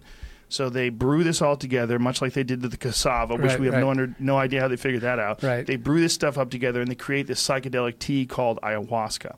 And ayahuasca now they have all these trips where people go down to Peru and take this stuff and trip their fucking balls off. And this uh, this the combination of these things um, leads to this incredibly potent, tra- really transformative experience, which is impossible to describe. And that this this uh, psychedelic drug. Why, why did I bring that up? What was Well, we were talking about how maybe chimps and or these early ancestors did something similar, which pushed them along this path of starting to right? communicate. But how did I get other. to DMT? What, what did I, how did I get to ayahuasca? There are a couple of links in that chain. Maybe it was because of animals that get high. That's that, that's what it was. So this is what this. Th- that's exactly what it was. It was yeah, the jaguar getting high on DMT. That's what they think the jaguar is doing. The, the, the jaguar consuming this stuff, he's it's making him trip on DMT. And Right. DMT is, I mean, it's fun. It's really exciting right. And so the, so robert trivers is this wonderful biologist who started a lot of the kinds of work that we're talking about going in the 70s calls these sorts of things a phenotypic indulgence right? Mm. so evolution gave you these pleasure centers in your brain so that you do what's in your gene's best interests and kill the animal or get the girl or whatever and that makes you feel good. And so we tend to like the things that are good for us and dislike the things that are bad for us. We don't want to eat feces. We do want to eat a steak. Right. so there's cases like this where it short circuits that. It goes right to the pleasure center, even though what it's doing is kind of irrelevant. But this is a case where maybe it wasn't irrelevant. Maybe it actually caused these animals to then change the way that they behave to become more sociable. Right? It's very possible something like that played a role along the way, which is why if you replay the sequence of the vanishing rainforest 10 times, only one time does it maybe lead to anything good, and the other nine times it leads to a bunch of dead chimps. Hmm. Yeah. Well, the, the the process is probably incredibly slow, right? Yeah. Over millions of hmm. years, that the climate did alter. Well, that's right. So you got millions of years for the rainforest to disappear. So you got these animals to slowly, slowly say, "I got no choice." Slowly figure it out. And then I, I think for three and a half million years, literally, they're skulking around the edges, and, and they figured nothing out. Mm-hmm. But the, there was a pressure on them to walk upright, and nobody knows for sure what that pressure is. One hypothesis that has some possible well, there's probably a lot of reasons, right? Anytime something big happens, there's probably a lot of causes. So some people have said that you can cover ground more efficiently when you walk upright with fewer calories, and especially this idea of slowly running down animals. You may have heard about this notion. Yes, persistence hunting. Exactly. Yeah, we And- talked about that yesterday, actually. Oh, Yeah. and so um, the, uh, but another reason is so ask yourself, so why would an animal? So if we back up a little bit, remember I talked about how Oldowan tools, which are made even later than when we first um, started walking upright. So they're even after that. Oldowan tools are never carried at any great distance from where they're quarried and made. Mm-hmm. And so what you have is an animal just like today's chimps that can't plan for tomorrow. So a chimp can plan for needs that it currently feels. It can say, "Oh, I want to go get." Um, termites out of that mound. I'll break the stick off, I'll strip the leaves, and then I'll go over there and do that. But it can't plan for the fact that it might have that need again tomorrow. If it doesn't feel the need, it can't plan for it. And humans can plan for unfelt needs. And the best example of that is the notion of taking a tool with you that you've now used and saying, well, I'll want to use it again tomorrow, right? So, whichever Australopithecus was the first one to start walking upright was almost assuredly incapable of planning for the future, for unfelt needs but it could plan for felt needs because a chimp can do that too. And if you think about how would you feel if you're about to walk across the open savanna and you're kind of small and the leopards and lions are way faster than you, I think the primary thing you'd feel is fear, like oh shit, I'm going Right. to get attacked. And so I want something in my hands to help me defend myself. Mm. A spear, a club, a stick, something. Right. And so I what I suspect is a part of the process is my desire to hold something in my hand to, as I'm looking around and I'm scared, and a bunch of us are doing that. And so I suspect that that's what led to played a role in leading to bipedalism. There would have been other factors at play like persistence hunting and stuff, but I suspect that came later. So whole, actually holding a weapon might Yeah. have led to the beginning of Yeah, that. yeah. Interesting. Just because you you don't need to be a rocket scientist, you're scared now. You want something to defend yourself. Do we have evidence of them sharpening sticks?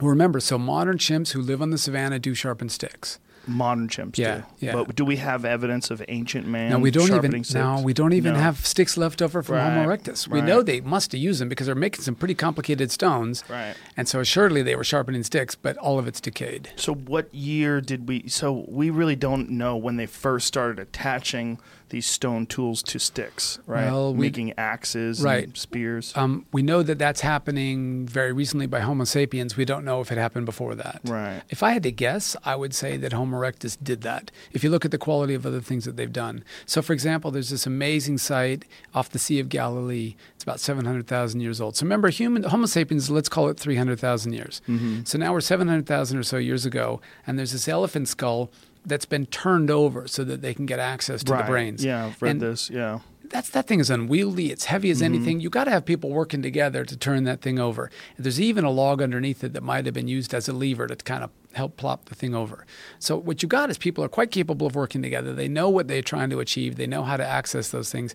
I I suspect that they knew that they could sharpen a stick or maybe even haft it, put a stone to make it even better. It's just that we we can't find any evidence for that. At least not yet. Yeah, Wasn't there some? Uh, there was certain really ancient evidence of cannibalism too, because of the s- scrape marks inside of skulls, and they think that they were scooping out brain matter. That's possible. I haven't Yeah. seen those data, but absolutely, you can see where they've used those tools on like the legs of animals and things like Mhm. that. So you'd see it inside a skull as well, a human skull. That um, I'm sure you're aware of that little person um, that was discovered just a few years ago. I think it was like a, a decade or so ago. That um, On Indonesia, island of Flores. Yeah, yeah, yeah. They think that little person type thing uh, used to- stone tools, right? Yes, those guys. So, so remember there. So, what happened about I don't know, one point x million years ago? We'll call it one point seven. I don't remember exactly. Homo erectus leaves Africa, but they also stay. So you've got Homo erectus basically colonizing all of Africa, Right. and you've got Homo erectus colonizing almost all of Europe, all of southern Asia, and so they don't they don't go beyond that, at least not to our knowledge. Maybe they did, but um, but they certainly covered all that ground.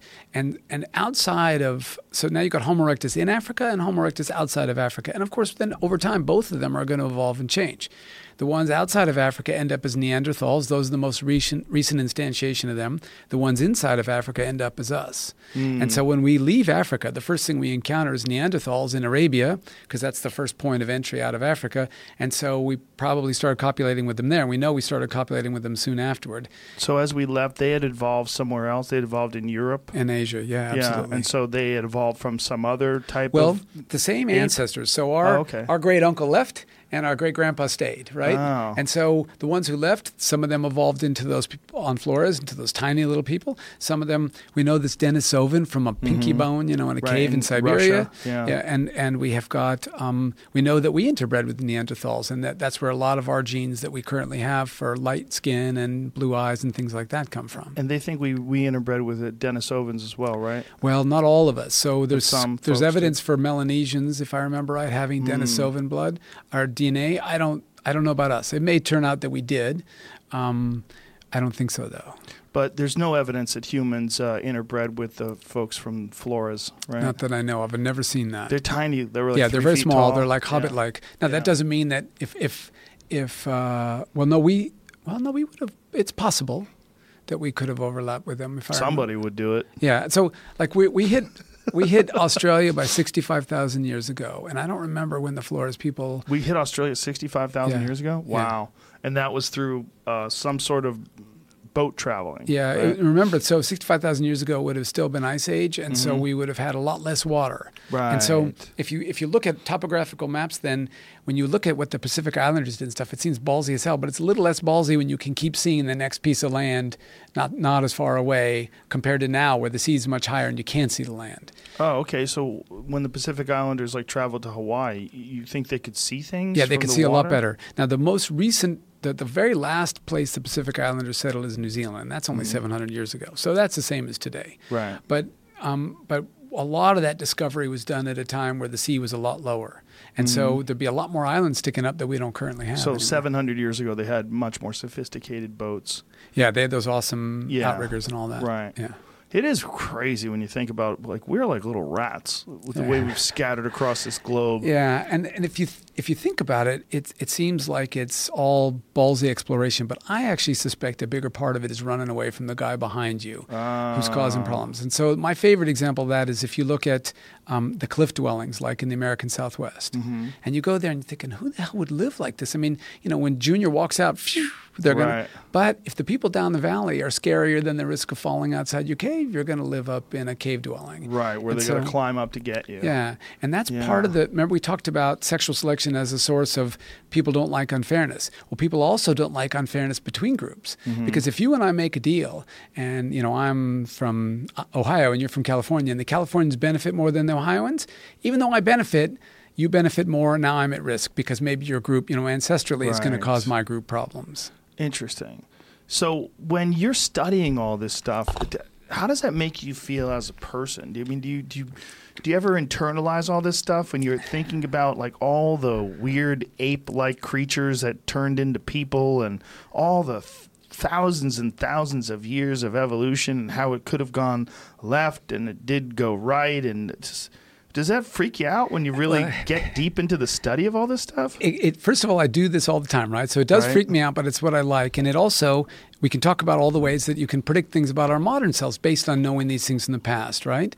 But secondarily, what freaks me out the most probably is the enormous role of random chance in all this, right? Mm. And so if you think about the, I mean, just think about our own backgrounds. The random chance that our mom and dad got amorous the night that they did Right. that made you and me. Yeah. If if they did a different position, maybe your brother's talking to my brother, right? Yeah. And so it's really which sperm wins that race is so unlikely to be us. Right. And so every roll of the dice has to go your way, right? Mm-hmm. And so the the roll of chance and all this kind of freaks you out if you think about that. Yeah. But at the same time, your brother's probably a lot like you, my brother's probably a lot like me or my sister, or whatever.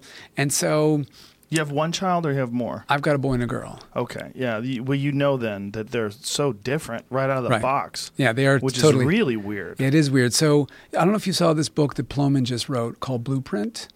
Um, Robert Plomin, he's a behavioral geneticist. I haven't seen that. Oh, it's a lovely book. It just came out, and Just um, out like really recently. Yeah, like a month or two What- at the most. is- how do you say his name?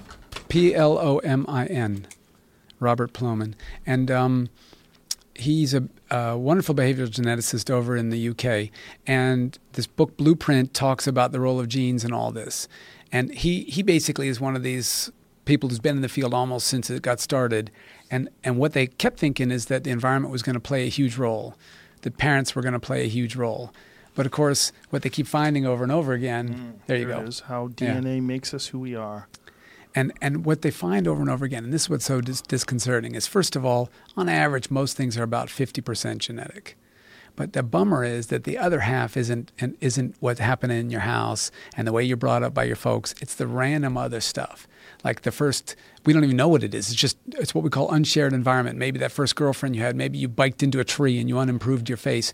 You know, a million different things that, that specifically happened to you that didn't happen to everybody else in your family. Right. And also the way you address those things that happened. Yeah. And that could have a factor. It could be a factor in how you were raised and how you were taught to deal with stress, how you were taught to deal with situations and Well, the- character development. But all the data suggests not. It suggests parents just don't matter. How you were taught doesn't seem to play a role because when we parse up all the different traits about you, there's a few that your parents actually have a big influence on. What religion you're in, for mm-hmm. example, but not how religious you are. So the biggest role that your parents play seems to be when sperm met egg. So a friend of mine, the analogy they made when, when I when I had my first kid is is- he says, "Here's what you're going to find out." That you're handed when the baby's born, you're handed a negative. It's the picture's already been taken. You can mm. screw it up by being in the darkroom a little bit wrong, or you can help it a little bit by being in the darkroom a little bit right. But the photograph is already there. And my son and my daughter are wildly different in some ways. In some ways, they're quite similar. Mm-hmm. But I feel like I'm along for the ride more than I feel like I'm shaping them to make them who they are. But don't you think you're shaping them somewhat? I'm trying. Look, that's what we do, right? But the data say no. Well, the, but how would the data know? I mean, Well, how would you? so here's you, how we you do would it. have to study so many different human beings, and you have to you have to take into account all the variables that took place during all the developmental periods of their life. Well, the, it, you to do it right, you need to do all that, and we can't do that yet. And to do it right, what Right. you want is actually to have the, the the actual genetic markers, not just to know the genes are there. right. And that's all starting now, but. But we don't know yet. What they do do is they'll say, well, we got a bunch. Well, there's two ways to go about this, and Plomin was at the front of both of them. One, you look at adoptive studies versus kids who are adopted into a family versus biological, and you can compare the the parents of the adopted kids, so the biological parents versus the home parents. And it turns out that the biological parents predict a whole lot more about the adopted child than the parents who raised them. Hmm. The parents who raised them predict almost nothing. Whoa. I know. And then the second thing you can do is you can look at fraternal versus um, uh, monozygotic identical twins, and you find that um, the when you then they all share the same environment. They're they're all brought up by you and me, right? We're the parents of these kids, but the they also there's a lot of unshared environment, and that's when they differ, it's not because of you and me. We can't find any evidence that you and me, that you and I made any difference. All we can find is evidence that other things in their life made a difference. Now, to say that means what we really don't know is, well, what is that unshared environment? All we know is it's not something about your household, because that would cause fraternal and identical twins to both be more similar to each other. Right. And it doesn't. Well, and uh, obviously, a lot. There's not a lot of data in terms of when you're measuring someone's entire life No. from birth to death. Yeah, we know none of that. but there's there's enough that people are starting to draw conclusions. One of the more interesting ones is when you see identical twins that were raised in different households without any knowledge of each other, Yeah. and then they run into each other 30 years Yeah. later, and they find out they have disturbing similarities. Yeah, it's, that's exactly another example. And what's also interesting about it, which Plomin talks about in Blueprint, is that your genes become more powerful as you age. So the heritability of things like IQ goes up as you get older. And so the argument is that your genes seem to be causing you to select out environments. So you gave the example, well, maybe the way that you discipline them or tell them to, to uh, be resilient or whatever you do as a parent causes them to shape their environment. Doesn't seem to be the case, but it does seem to be the case that the genes that you give them cause them to select their environments in certain ways. Because remember, kids choose their friends, right? Mm-hmm. You want them to play with Timmy, but they want to play with Johnny. Right. Uh, That's that's the unshared environment. They're making those choices every day. It's also the case that their peers matter a whole lot more than their parents do once they get to a certain age. You know, I'm chopped liver as soon as my kids are a bit older, but when I'm young, I'm their hero. Right, right, Or when right. they're When young, they're yeah. young, yes. Now, when you, when you say that your genes become more powerful as you get older, what do you mean by that, though? Well, they, they are more predictive of the outcome. And so if you look at the heritability of IQ, when you're a kid, it's lower than when you're an adult, and it's lower still than when you're an older adult. And so what seems to be happening to a lot of our traits, probably almost You, assuredly- are, you saying that, like, if you have children as an older person, it's no, more no, no. heritable? What As the mean? kids get older, sorry. Okay. So as a so if you look at the heritability of IQ when kids are 2, 4, 8, 10, Mm-hmm. 20, 60, you find that identical twins come more and more together as they age, whether they're aging in the same household or not. Mm. And so there's it's something about selecting your environment. So like here's one kid who loves to think and do puzzles, and his identical twin loves to do the same, and they kind of get smarter their whole lives. Here's another kid who's not interested in that; they have other interests, and they sh- go in a different direction. But when you're when you're the parent, you can be busily pushing them to do the things you want them to do, Right. and so their heritability is less strong.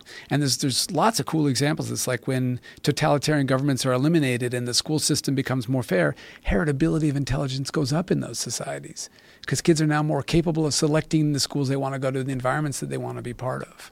Wow. Well, we're, we're so flexible. It's so weird when you think Yeah. about all the, the various styles of civilization that human beings exist in and thrive in. Right, and, and for me, that's the key. So uh, when a lot of people hear about this, they sort it sounds like genetic determinism that your genes are forcing you to be a certain way. But for me, it's there's it's nothing genetic determinism. You can think of about it as a genetic nudge. Part of your nudge is going to come from the DNA you're inherited, but part of it's going to come from the environment, and part of it's going to come from your own personal decisions. Yes. So in my mind, we talk about it in terms of your mind because that's what you know that's psychology. But an, an easier example your muscles. You know, some people inherit genes that if they lift one weight once. They're not. They're buff. Other people's genes, they have to work out a lot if they want to gain anything. But you can still decide. I'm going to work out a lot, or I'm not. I'm going to eat these nutrients, or you know, a lot of protein, or not. Um, you can choose a lifestyle that leads you to be more muscular or less. So it's partially choice, it's partially environment, it's partially that interaction between your genes and, and environment. Which would make sense if you think about how flexible that we are. that- Absolutely, it has to be. How adaptive that we are. It has to be because Yeah. human beings have to learn how to survive in every environment on this planet. If we were meerkats or something, well, we got a certain way of doing things, and you, your genes can basically tell you what to do. And with meerkats, there's some really interesting experiments where you can show your genes cause you to listen to one signal and just follow that. But as human beings, your genes had no choice but to give up control once we went down this cognitive pathway that emphasizes learning over inborn instincts. You know, you've had little ones, you know they're worthless when they're babies, right? Baby wildebeest gets up and off it can go. It run away from a lion. Yeah. It's just so fantastically complicated. The the developmental process from birth to adulthood and that this is taking place simultaneously amongst hundreds and hundreds of millions of people Yeah. and with varying results and all sorts of different levels of creativity and ingenuity and mathematical prowess and literature and all these different things that are being created by all these different weird little ape creatures everywhere. And there's so many different factors that determine what this ape creature becomes. Right, and that's one of the best things in my mind about being a person. So if like if you're a dung beetle, you got one job in life, push a ball of poo. And if you can't push a ball of poo that's three times your body weight, well that's the end of the line for you, right? But if you're a human, maybe you're big and strong, maybe you're not. Maybe you're really smart, maybe you're not. Maybe you're really creative. You know, there's a million ways to Yeah. skin that cat. And and the great thing about being a human is that any if you're good at any of those things, there's a niche for you. You will be beneficial. And because we evolved to all work together, there'll be value in you. You're my favorite barista, you're my favorite whatever. Whatever you're good at, and everybody's good at something. And so the thing is that it, people worry about this sort of upcoming genetic revolution that it's going to be, well, there's going to be the good and everybody else. And that's just not going to happen. Because one of the things that we know, and you'll see this if you look at Blueprint, is that you have a gazillion genes underlie every trait. There aren't five smart genes, there's like a thousand of them. And furthermore, each one of them only accounts for a tiny, tiny bit, and they do lots of other things too. So you can't like design, you can't make a designer baby that has all these qualities because all you do is noodle around with five or six genes. There's a couple of disorders that work that way, but our personalities, our abilities, our proclivities are all heavily determined by large numbers of genes that do lots and lots of different things. But we're talking about our understanding of genetics currently, right? Yes. And when you talk about things like genetic manipulation or the use of CRISPR or any of these maybe new tools that are, they're working on right now, they've already updated CRISPR. They were CRISPR point two, right? yeah. When when this continues to evolve and and more and more innovation takes place in in that world, don't you think they're going to get to a point where they're going to understand all the various factors in genetics and they're going to be able to create a person who looks like Thor? Well, yes and no. So, in principle, yes. So you've got like I don't know, three billion base pairs in your DNA, mm-hmm. and most of those we all share all the same ones. So Right. screw the ones that are shared. We don't care about those. Okay. All we can do is noodle around with the ones that aren't. Now, what makes it complicated is that most of the ones that differ between people are actually non, they're in what we now call the regulatory region. We used to think of as junk DNA. But now we know, well, think about a company. A company that makes widgets doesn't just make widgets, it has to have sales, it has to have marketing, it has to have management. And now we know, well, sure enough, a lot of the DNA that's not coding for proteins is working with the other DNA to turn things on and turn things off. And there's 3 billion base pairs. So the, the level of complexity there is outrageous, right? Right. So, but let's still, someday we'll get it, right? Okay. Just not, you and I won't see it. And, and what we now know from these studies, GWAS studies, uh, genome-wide association studies, is that you can look at all the, vari- the, the base pairs that vary, and you can say, all right, which one of these things are correlate with my outcome of interest? And so you say, oh, education. And they create what's called a polygenic score. And you say, let's predict how many years of education you're going to get. And sure enough, the richer you are, on average, the higher your polygenic score is. If you're born into a rich family, you probably have a higher polygenic score. But if your polygenic score for education is lower than, than the average for your thing, you probably get poorer across your life. If it's higher, you probably get richer. Is it a gene for being smart, for sitting there and doing what you're told, for self control? Like it could be, and there's a thousand things in there, and each one of them accounts for one tenth of 1% of the variance. But hmm. what makes it complicated is that whole set of genes also predicts how artistic you are, but in a different combination. And it predicts how friendly you are in a different combination. And so the, the, the genes that do one set of things almost always do lots of things, and we have very few traits that are that, that don't have lots and lots of genes that each play a tiny role underneath them. The example Plomin gives in his book, which I think is great, is he says we started out looking for gold nuggets and we now realize we're looking for gold dust. It's just lots of tiny stuff out there. So, in in many ways, when you're looking at a when, when you know you talk about the, the, the human genome and our genetic code, we're we're really similar to computer programs, and that there's millions and millions of lines of code in computer programs. But we know how to make computer Yeah. programs, so we know like what these. Well, we don't. I don't. right. I don't, know if either. You do. No, I don't. But somebody smarter than both of us knows how to make these incredible know codes that lead to operating systems and But now we're writing codes that we don't understand. So if you look at neural networks, there'll be input levels and there'll be output levels, and the freaking computer decides how to mix those things together. And we don't even know what the hell it's done. And two of them that are learning the same thing might get there via different mechanisms. So by that the idea, or with that th- through that idea, wouldn't you think that artificial intelligence could lead to the mapping out of the human genome, or rather the altering of the human genome and mapping out a different type of human? Look, in principle, it could, and and, and it may.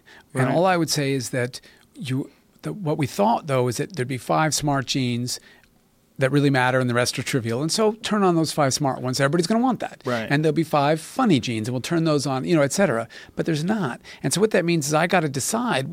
Imagine this future world where I'm about to have a baby, and I can CRISPR the whole thing. Right. And I have to decide what genes I'll say. Well, I can make him smarter, but then he's not going to be very friendly, you know, Right, or, or right, whatever. Right. right. They all trade off against each other. Right, you could get the big dick gene, but he doesn't see as Yeah, good. yeah, exactly. Give him glasses.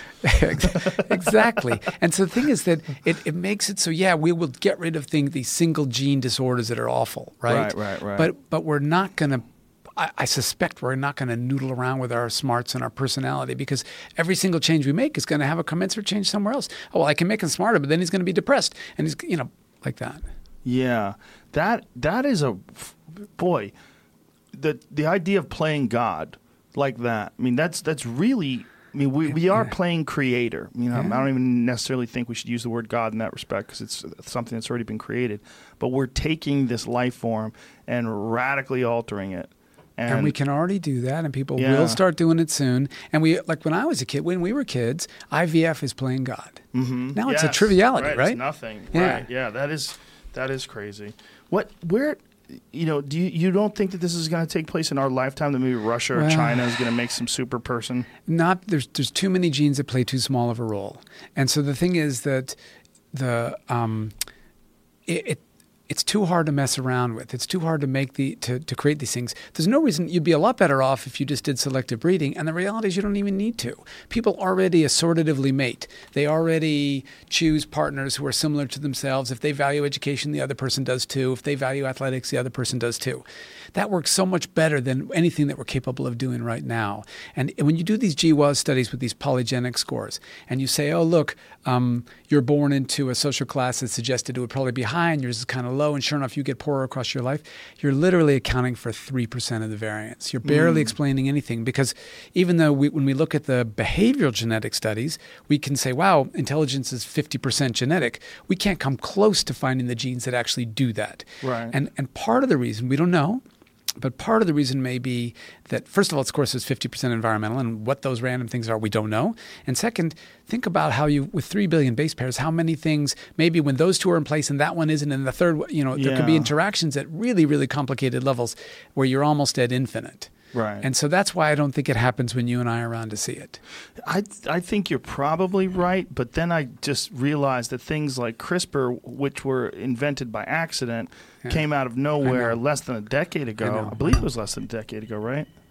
It's super recent. It's outside. yeah, Pretty I don't recent. know. And then if you really stop and think about even the mapping of the human genome, it used to be an unbelievably difficult thing. Yeah. And then, you know, checking your genetics was preposterously expensive. Now you just spit into a little tube Yeah, and send it to 23andMe and Yeah. they, they tell you, hey, bro, you know, Yeah, someone in your from." family is from uh, Europe and this guy's from Asia. And, Yep. and yeah. And, and so I could easily be wrong that you and I will see it, and it's only 10 years away. Yeah. Because computationally, it seems so hard right now. But things that were computationally impossible when I was in grad school, you know, the, the simple analyses we did with our data in grad school, it's just like a, a phone could do that so easily now. And we waited 24 hours for the mainframe to give it back to us. Well, Kurzweil talks about that, that we really don't see things in terms of the exponential increase in technology. You know, Kurzweil believes all this is going to happen plus more. He thinks you're going to be able to download your brain into a computer, and you know, and, and he's Cyborg smarter. ourselves and He's all that. smarter than me. I don't know if he's smarter than you. He's definitely smarter than me. And No, his idea is researchers just turned on the world's most powerful supercomputer designed to mimic a human brain. Whoa! That thing I was telling you about a week last week. that sounds pretty scary. Neuromorphic computer. Neuromorphic computer just got a big boost with a million core supercomputer that took over a decade to build. Mother. yeah, this is the beginning of, God. a movie, right? And Right. it doesn't and- go well. But here's the thing, right? This movie, in this movie, this is a whole room full of computers, just like the Apollo missions used a Right, room full right. of computers that, that can't fuck with your phone. I know. I That's know. was really crazy. I know, like that's 1965, 66, Yeah. 67, right? They they had a room. This iPhone buries that room full of fucking shitty ass computers. And right? you- Plus it takes pictures. Do you remember when we were kids and everybody said everyone will have their own phone? Right. And I remember thinking, who the hell wants a phone? Like my Right. mom will just reach me wherever I go. Yeah. But you didn't know what a phone could do in those days. I used to have a bit, and this is only from 2005, from a Netflix special I did in 2005, Uh-huh. which, you know, it's 13 years ago, but doesn't seem like that long ago. But I was making fun of people texting. Uh-huh. Because uh, I was like, "Hey, bro, why why are you making me read? Call me." I go, well, "You're Right. sending me text from a phone." I go, "Fucking call me." takes you four presses to get an S. I know, I know. That was back when you had Yeah, to use that the, the, the, those the little numbers. flip phones, yeah. yeah. And then that was also back when people thought it was cool to have those walkie-talkies, those Nextel phones. Do you remember that? Yes, I do. That was like a big deal to have a walkie-talkie on a phone. That died out, thankfully. But this this whole change in the way we view technology. From 2005 to 2018 the world is a radically different mm. place And the funny thing is that you and I both make a living by observing the human condition, right? That's our job. And we both get it wrong constantly, right? Every day. So you got that the texting, what the hell is that? Yeah. I remember my sister showed me Facebook because she was in an NGO and they're using it to keep track of each other. I was like, yeah, people don't want to do that shit. exactly And I'm wrong every time. Every single time I'm wrong. Dude, I follow quite a few people on Facebook that are nuts, and uh, I go to their pages just to see what kind of arguments they're getting into, like as a sociological Right, right. Experiment. And uh, there are people that are on Facebook arguing about Trump or abortion or Islam or you know fill in the blank environmental concerns fracking and they just fucking argue all day Yeah, yeah. long it's fascinating you look at their timeline you look at the entries and you're like oh my god there's there's like 10 hours of this shit in a day and they just do it all day long and you just s- picture this sweaty person sitting in front of a computer arguing with the world I never would have thought that that Yeah. there'd be people sitting in front of their desk arguing with people that they can't see all throughout the world. Who thought that? Right. Who thought that would be fun? I don't think it is fun. I think it's an impulsive, obsessive thing that people get sucked into, and I think they're vastly healthier and happier when they're not engaged in it. Yeah, well, I mean, the truth of the matter is, and this comes back to the past again. So you, we talked about all these differences. So one of the really lovely things that you can do is look for the past and then say, well, how does that manifest itself today? And one of my favorite examples is the whites to your eyes. So chimpanzees have brown eyes, the, the sclera around the cornea, yeah. and ours are white. Why would you do that? Well, it advertises the direction of your gaze. Why would you advertise the direction of your gaze? Because what that says is that on average, as a human, when I look over there and see something, I want you to know that I saw it. You and I are probably going to cooperate to help us achieve whatever the goal is that I just encountered. A chimp wants to hide it from its fellow chimps because it, it's competitive, right? On average, whatever the hell's over there, you're not going to help me get it, right? Like, Yeah, exactly. You're going to make it harder for me to get it. Yeah, did chimps ever do that? Like, hmm. We'll Amazingly, go over Jamie and go, hmm. Amazingly, groupers and octopi hunt together and they do that. Whoa, Yeah. groupers and octopi. They work together. So the grouper will be over the Great Barrier Reef and the fish has gone in and he goes to the octopus and he goes, right there. No way. And the reason he doesn't give a shit about the octopus, of course, but if the octopus goes to get it and doesn't get it, it's going to come out and the grouper's got it. Whoa. Cooperation always works better than working on your own, right? Wow. So, is there real evidence that shows that the whites of our eyes developed in order to indicate which way we're looking? Well, in all these cases, all we can do is say, let's do a little phylogenetic analysis. Who's got it and who doesn't? We're the only great ape with whites to their eyes. So 90, so the here chance. we go. We're gonna look Oh. at this. Here's they- a here's an octopus that's chilling, and is that a grouper? No. It's a weird looking grouper. Yeah, it's a spotted, I guess. I don't know fish very beautiful. well. Look how pretty is really pretty. It looks is. like a coral trout to me. Oh man, it's, But what do I know? look how pretty that octopus is too. Yeah, they're really something. I fucking love octopi. and they can change colors like that. I know. Yeah, we've gone uh, down massive rabbit holes with these things for hours at a time. Look at it; it's changing right now as we're watching him. So he's he's sitting there waiting, and the fish tries to get out, and the And, oct- the, and, and the, the, group the is other like, fish grabs "Bitch, it. Got Yeah, you. Yeah. That's fast. And so it's really cool the way they have the good sense to work together. look at the octopus is mad. He's getting dark. look how Or cool his- happy or Look how cool his skin is. How it just changes and morphs as you're looking at it. That is so bizarre. What a crazy! I didn't, you know, I didn't know that they could do this until my friend Remi Warren came on the podcast, and he uh, had a television show called Apex Predator, and what in on the show they would study uh, the various ways these animals would hunt and the way they would, you know, all their their different adaptation to, uh, to their environment, all the different ways that they would use the environment, and, and he would try to mimic those different ways. And one of the things that they studied was um, octopus and uh, what's that other fish that's like it? The cuttlefish, which is also they can do what the is same this? thing. Octopus is using a sh- clamshell. Yeah. What is he doing? He's Found it. lounging. Yeah, he found it. He picked it up. And he's Oh using my it to hide. god! There's a BBC. No, Yeah. Yeah. this is crazy. Oh my god, the octopus is climbing inside a clamshell and then he closes it. That is bananas. There's a BBC Blue Planet where it shows the octopus picking up all that random shrapnel when there's a shark coming after it, and it covers itself like a big ball, and the shark keeps going. It's like- Wow. they're super smart octopi. Yeah. Well, they, they eat sharks. You ever see that one? There was a video where they found um, this aquarium was having an issue where sharks were disappearing. They couldn't figure out what was going on. And uh, they put a camera inside the aquarium, and it turned out that the octopus was uh, waiting, just chilling on the rocks till the sharks came by, and they would snatch them and eat them. Watch this. It's really cool to watch. He's like, doo doo doo doo, who me? Don't bother with me. I'm just a piece of coral. I'm just hanging out here being coral, bitch. I got you. like, and because he looks exactly, Yeah. even in texture, like the coral, which is so fascinating. But when they found this, they were stunned. They had no idea that octopus Could do that. could t- not only that they could do that, but that they would eat a shark. Yeah.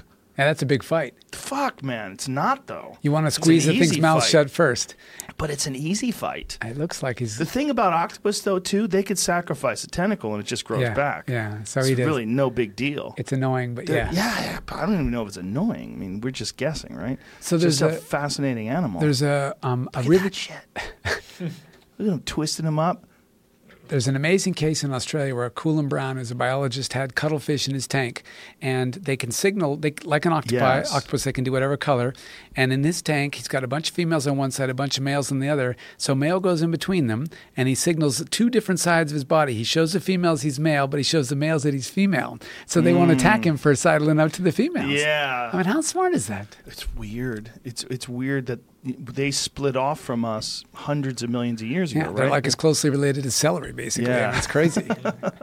but they're so smart, and their eyes are similar to ours, and like Hmm. in the, the development. Actually, it's the opposite. So there, our eyes are poorly designed. Theirs are very well designed. So our eyes have all the detecting stuff is in its own way. It's backwards, and so the light comes in and has to pass all the cellular bodies before it can get picked up by the detectors.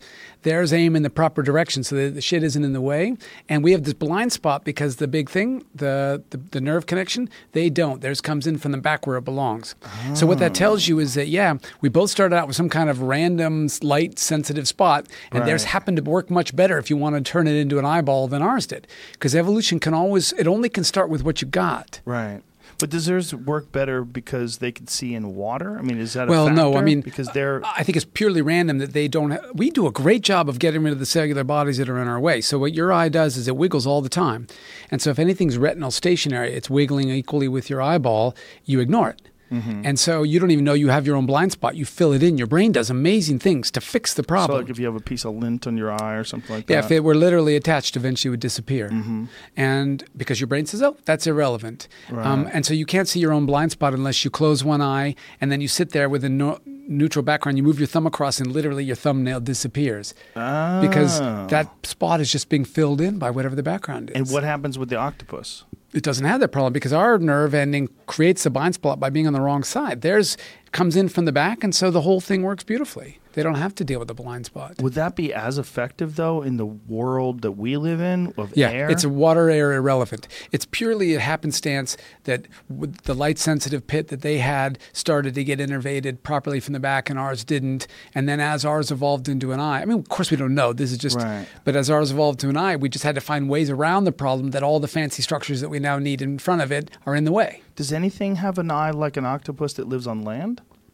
Great question. I don't know. I don't think so. See, I read something about eyes that they think that I, I got shit information. No, you a probably- bad memory. That they you have an amazing memory. they- all they- these shows that you still store away. That's too many shows, man. I don't have any memory anymore. So it's like full. Yeah, I'm like I'm like a hoarder. Like my house is filled with uh, boxes of shit that I don't need.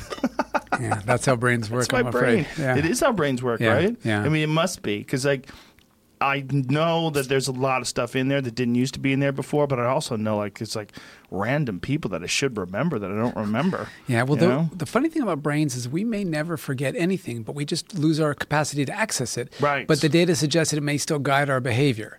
And so every single Ah. experience you ever had may still be in there and it guides your behavior, but, but it's use, it's annoying for you to recall it because it gets in the way of what you want. And so when we talk about forgetting, what we're actually talking about is being able to actually retrieve it and talk about it, not to have it guide our action. Well, also I can I can retrieve things far better if I get access to the file by someone else's memory. Hmm. So like if you and I had an experience like 10 years ago, we went on a camping trip or something like that, and I forgot something that happened and you said, "Do you remember what happened by the creek when Mike hurt his foot?" I'm like, "Oh, yes." Exactly. Oh And- my god, I forgot about that. And then And next so thing you know, you, it's- have this memory. Right. And so what we've done is you've broken the access in. Yeah. And so, but if you you could literally find the sneaker he's wearing, and go, holy crap, Right, Mike right, was wearing this, you know. Yeah. And so that's how our brain is designed. It it's it's annoying to retrieve when you're looking for one thing to retrieve everything. You don't want that. right. You, if it's important or happened recently, it probably should be retrieved. If it's Yeah. not. Let, let it sit away and it'll still guide your behavior. You won't put your foot in that same hole when you and Mike go on the camping trip the next time, but you won't even remember why. Right, and uh, and likely significant lessons are important because they're seared in your memory. Of this is a this is a significant Yep. point where you figured something out that you didn't know before, and it changed the way you looked at the world. Yep. So this is seared in your memory. Yeah, and so when emotions get involved, you tend to have it's much more Yes. easily retrieved later Yes. on because your your brain is saying, yeah, that's imp- or evolution or whatever you want to call it is telling you that's important, that should be retrievable. Right. And and what you had yesterday for lunch, I, I can never retrieve that. I'm like, Right. "Oh, I don't know. Yeah, that's one of the reasons why epidemiology studies on diet are so difficult because people don't People really don't remember what the Yeah, fuck they ate yeah. unless they eat the same same thing every day. Yeah. Yeah, it's the human mind is so fascinating, and it, it varies so much, and there's so many different factors involved in w- whatever it becomes. Cultural factors and Yeah. environmental factors, dietary factors. Right. And that's all that flexibility Yeah. that, that we evolved to put us in that special place that we are. Yeah. And so we made a deal, right? So we said, all right, we're going to start going down this cognitive pathway, but that means that there's very little inborn knowledge. And that means that we're going to have to learn from people older than us and people with experience there. And that means that we, it, and the best way to learn from them is high fidelity copying. And so if you happen to go off in a direction where they use chopsticks, well, that's how you eat. You mm-hmm. happen to go in a fork direction, that's how you eat. There's a million ways to do things. And so we started with this sort of argument about, well, was it monogamy or not, right? And the um, I'm arguing that by and large it was monogamy because you've got these systems in place that our testicles aren't big enough. We've got cryptic ovulation, which means that we can't tell when she's fertile, which means that we have to be available, sexually interested and available all the time, so we can make sure we're the father. And so that allows her to pair bond with us. And there's some evidence that orgasm is a pair bonding experience, certainly for females, probably for males. It works in lots of animals via oxytocin and some vasopressin, all that kind of stuff, right? So all that suggests that probably on average that we evolved to do it this way. But we're so super duper flexible that when another society says, well, hey, this works for us, off we go and we find a way to make that work. Are there studies that compare testicle size of different civilizations and different cultures? Yeah, so uh, there's a lot of argument about this. And the problem is that the That principle. it's racist. A, it's That's racist, right? That's what underlies a lot of it. But People get scared. right? So the thing is that that the the the, um, the genetics that explain why one animal or one species would have large testicles and another would have small testicles are not the genetics that would explain why two different individuals in the same species would be that way.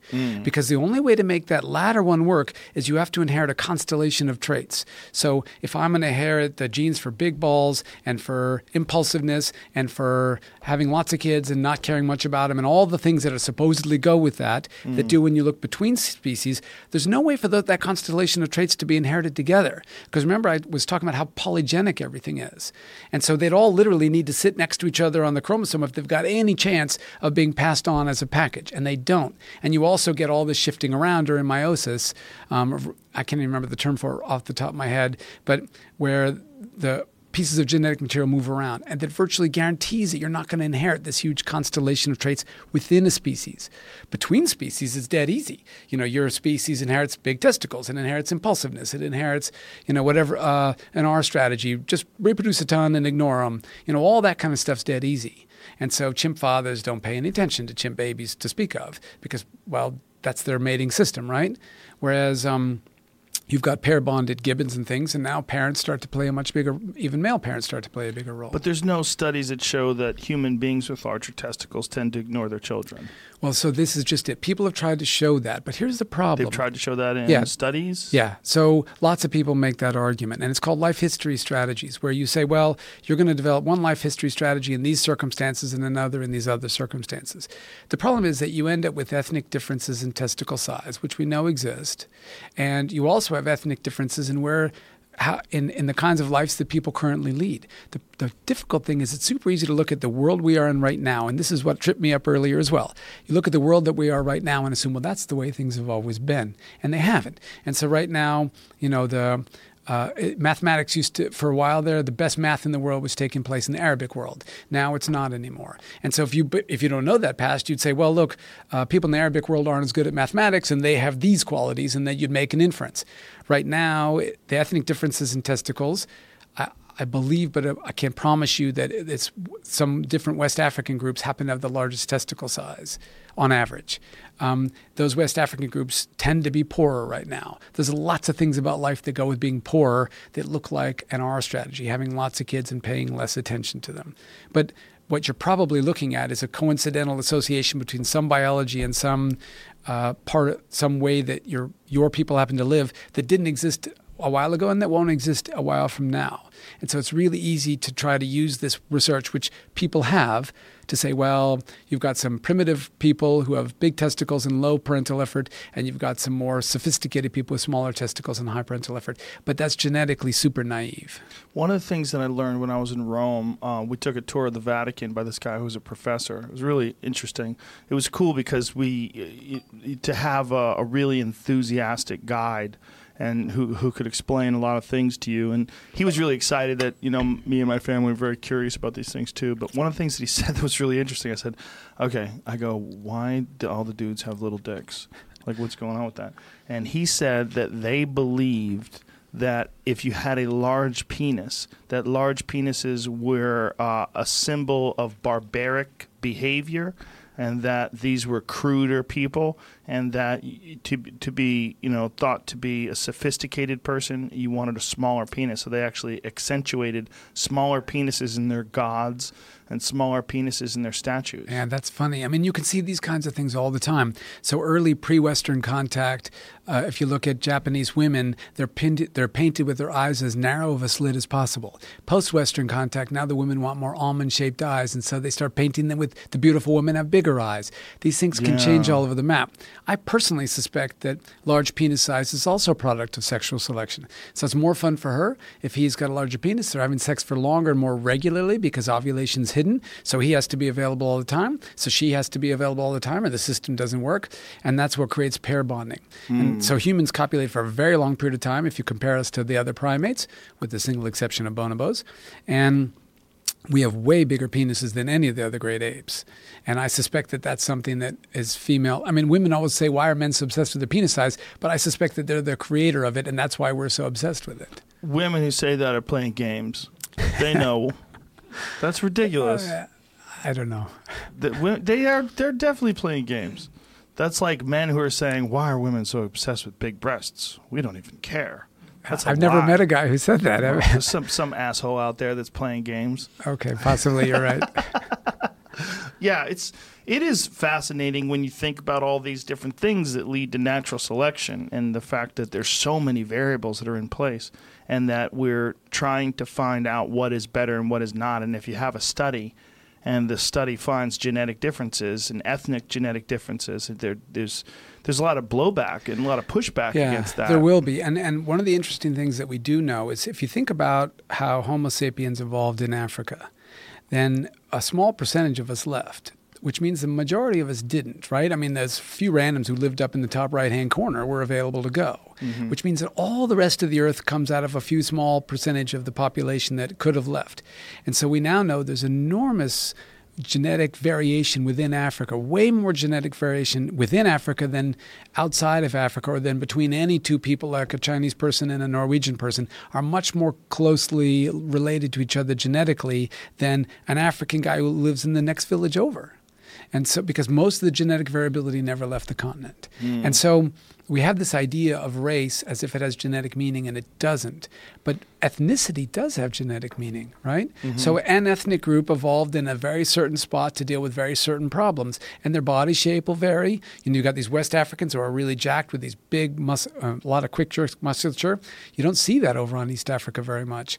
Um, you've got uh, tall people in Denmark. You don't see that, you know, in other parts of Europe, et cetera. So people or are the adaptation of like the Inuit to deal with yeah, the cold climates. Exactly. Yeah. Also, and lots of that's adaptation, and a lot of that's just random genetic drift, a founder population, other causes that aren't evolved, but nonetheless have a big impact on what the population ends up looking like. It's just so amazing to consider that this entire species, essentially, except for the times that we interacted with, uh, interbred with Neanderthals, came from one part of Africa. Yeah. You yeah. know, that's one of the reasons why racism is so preposterous because we're essentially all African. Yeah, we are all African, and we've all of us who are out have a little bit of other stuff in them, us, but just a tiny bit. We're so weird though. We're so like we're so much like dogs. You know, like a, a Great Dane can breed with a poodle. Yeah. And they don't look anything like each other. If Yeah. you were from another planet, you go, well, that's definitely two different things. Right, You that's know? not going to happen. It's like if you looked at LeBron James and, um, you know, uh, Traci Lords, right? They look Yeah. like two different things. They really do. And, and I suspect that when we ran into Neanderthals, we're like, oh, she's kind of interesting looking, sort of hot, sort of different. And Yeah. so, it, it, you know, first of all, we know humans will copulate with almost anything that holds still, right? Yeah. And, things that aren't even alive. Yeah, things that aren't alive, things that Yeah. yeah, things that they probably shouldn't be, et cetera. Yeah. But but the Neanderthal ones are interesting because really they are cousins. They're cousins separated by a million years and some change, and um and we don't worked. know too much about them either, which is really weird. We know they had larger brains than us, but we don't really know how smart they were. No, and and and why did we replace them? Yeah. Like, did we? Was it diseases we carried that wiped them all out? Was it uh, we were better organized, so we got rid of? We, we outcompeted them. We killed them on purpose. You know, if there's a million branch species, we happen to know a lot about Neanderthals because they are existed till very recently. But what we there's all sorts of branching that took place early on. Lots of different Australopithecines, et cetera. Yeah. Almost all those are dead ends. Yeah. And you know, the fact that we're the only one that comes out of that could mean, well, we got lucky, or we're mean as shit, and we took care of all of our cousins who didn't, you know, we I wanted what they had. I think the latter. Yeah, probably we're, a bit of both, we're right? so mean. Well, I mean, the- doesn't it make sense that we were mean as shit a million years ago? We're mean as shit now. Exactly. And, and what's so interesting is, you know, this is something that coming back to the point I was making earlier about us cooperating. So we evolved to cooperate with each other. But the key is we did not evolve to cooperate across different groups. So once you get to Homo erectus and now you've got division of labor and you've got the capacity to plan for unfelt needs, right, where they're carrying these Acheulean tools with them over great distances, etc. Well, now who's your most effective predator? Uh, Uh, you know, the occasional mammoth or saber-toothed tiger will kill the occasional one of us, but they can't possibly take us on in the same way we can take them on. There's only one other thing on the planet that can take us on, and that's ourselves. So other groups of Homo erectus would have probably been a major threat. Certainly by the time we're Homo sapiens, other groups would have been our only major threat. Yeah. And so we evolved to be kind to each other within our group, but we did not evolve to be kind outside our group. That doesn't Right. mean we evolved to be mean. We evolved to be neutral. So let's see if you're going to be friend or foe. And, um, and that neutrality is super important. It, it has the potential for cooperation across group boundaries. We can change women and men can mingle so we don't interbreed too much amongst ourselves. We can trade with each other. Lots of good things can happen. But the second you guys get a little bit aggro with us, you know, now we're in a position to just go all out and try to exterminate you. And so Wrangham has these great data. Richard Wrangham, same catching fire guy, shows that if you look at the rates of violence within human groups compared to chimps, they're like 500 times more violent, physically aggressive than we are. You look at the rates between human groups, equal. They're the one to one ratio. So we tend to think about, well, how could it be that we're both so nice and so mean? But we have to remember that we evolved to cooperate and to be nice to each other to be more effective killers. It hmm. wasn't because let's make a hippie, you know, paradise. It's like shit, these lions are going to eat us. You and I got to have to get together to sort out these guys. And so our cooperative nature is literally the flip side of the coin of our competitive, violent, killing nature. Also, the undeniable history of unbelievably ruthless tribal warfare Yeah. would indicate that we have a long history of fighting against others that are like us that we don't know. Absolutely. When when hunter gatherers meet each other and they do come into conflict, which is a huge percentage of the time, they literally fight to the death. Because if you capture me, you're going to torture me to death. If I'm female, you're going to incorporate me into your system, and then it's going to be okay. Not great, but okay. But if I'm male, I'm going to die. So I might as well die fighting you now because I'm going to die unpleasantly later. Yeah. And that's super common. That's everywhere we see it. And there's tons and tons of bodies that are health, healthily perforated that, that are the, clearly the consequences of this kind of warfare. It's crazy Warfare. that that is thought to be, even in 2018, an inevitable part of being a human being. I mean, warfare, even to this day, is thought to be inevitable because there's no. I mean, we would all love that one day there would be no warfare, but there's no indication whatsoever that that's Yeah, taking we're place. not almost there. And I actually, I think Pinker's got the best answer to this question, which is basically, well, what structures do you need to put in place to make the world a safer and less violent place? And and I don't know if you've talked to him about his book, Better Angels of, of Our Yes. Nature. I know you've talked to him about more recent ones, but Yes. Better Angels is a great It's a great example. Uh, it's a great book. It's a great example of how we become less and less violent, and even over our lifetimes. Mm-hmm. And and part of that is undoubtedly better governance structure and all that. But part of that, I think, is cycles on itself. So when I was a little kid, and this kind of thing probably happened to you, I was on when I was in kindergarten. The guy who drove our carpool was a cop. So this cop is driving me home in the back of his car. Now he's got no seatbelts because this is 1969 and cars don't have seatbelts, right? Big bench seat in a Buick or something. And we come around a corner and they all slide up against me to the edge of the car seat. And I'm trying to push back, but I'm this little guy, right? And I can't. And I hit the, I must have hit the elbow against the door and it flies open. I roll out of the car. Oh, my god And I go bouncing across the street, right? So he's, you know, he's not going to arrive home empty handed. So of course he goes and retrieves me from the ditch and he brings me home and shows my mom. And I'm bleeding and bruised and torn shirt and, you know, like you'd expect from bouncing out of a car. Right. And my mom, who's a pediatrician, so she could tell I wasn't badly damaged, looks me over and says, ah, he looks fine. Don't worry about it. Now, can you can you imagine Not somebody today. brought your kid home, said, "Hey, man, really sorry, Joe, your daughter fell out of the car and bounced across the freaking street." Oh. You'd a throttle them and be freak out. And, And that's so, not that long ago either. no, this is 1969 when you and I are both on this planet. And so what I think is part of what's what Pinker's documenting is as the world gets safer, we start getting used to a no mayhem world. Yeah. And and these these mayhem events stand out in our minds and so it actually self-perpetuates where the safer it gets the safer we need it to be because Hmm. every little thing that goes wrong stands out in sharper relief. Ah, that's a very fascinating way of looking at it. You know, what's interesting to me about Pinker's work is how much pushback he gets, and particularly about the world being a safer place.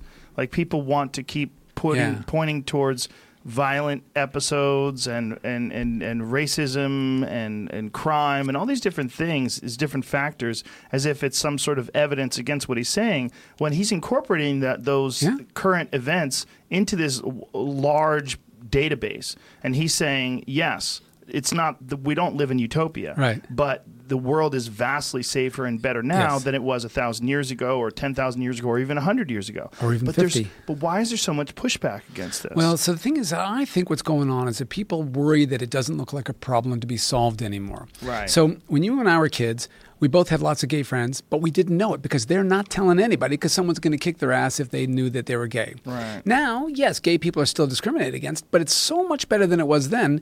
What you don't want to, uh, what I think people or advocates don't want to say is, well, there's no problem anymore, because then you can allow them to still run into troubles in various circumstances, even though the trouble they run into today is a thousand times less than the trouble they ran into when we were little. Same thing holds for racism, same thing holds for sexism. They've all gotten so much better. But and sexual violence is a perfect example. You know, if you look at, if you set, this is in Pinker's book, if you set rape and homicide to, a, you call it both of them, whatever level they are in 1970 to 100, and then you track them through to the early 2000s, ho- um, homicide is in the US, homicides dropped down to like 50, rapes dropped down to like 25. But if you mm. listen to women's advocacy groups about campus sexual assault and stuff, you'd never know that. And the reason you wouldn't know it is because they people worry, well, if you think the problem's getting better on its own, then you won't keep doing anything to help fix it. And mm. that's a really unfortunate part of our psychology because it makes people feel like there's been no progress. Right. And when you feel like there's no progress, then you think, well, maybe we need to completely overturn the whole system and try something new. And that's, of course, the point of Pinker's newest book, Enlightenment Now. No, things are going freaking great. Turn it, anarchy and all those things are really bad ideas. Voting for somebody like Trump's a really bad idea because things are actually running along really nicely. It's just that we tend to forget it because every advocacy group who's all worried about whatever their particular issue is doesn't want the word to get out that things are a lot better than they used to be because I think at some fundamental level they think, well, 25 rapes a year isn't bad enough. We better say that there's 100. Or, you know, I'm not saying they do this consciously, but of course, 25 rapes a year, whatever the number is, is bad enough, right? It doesn't. Yeah.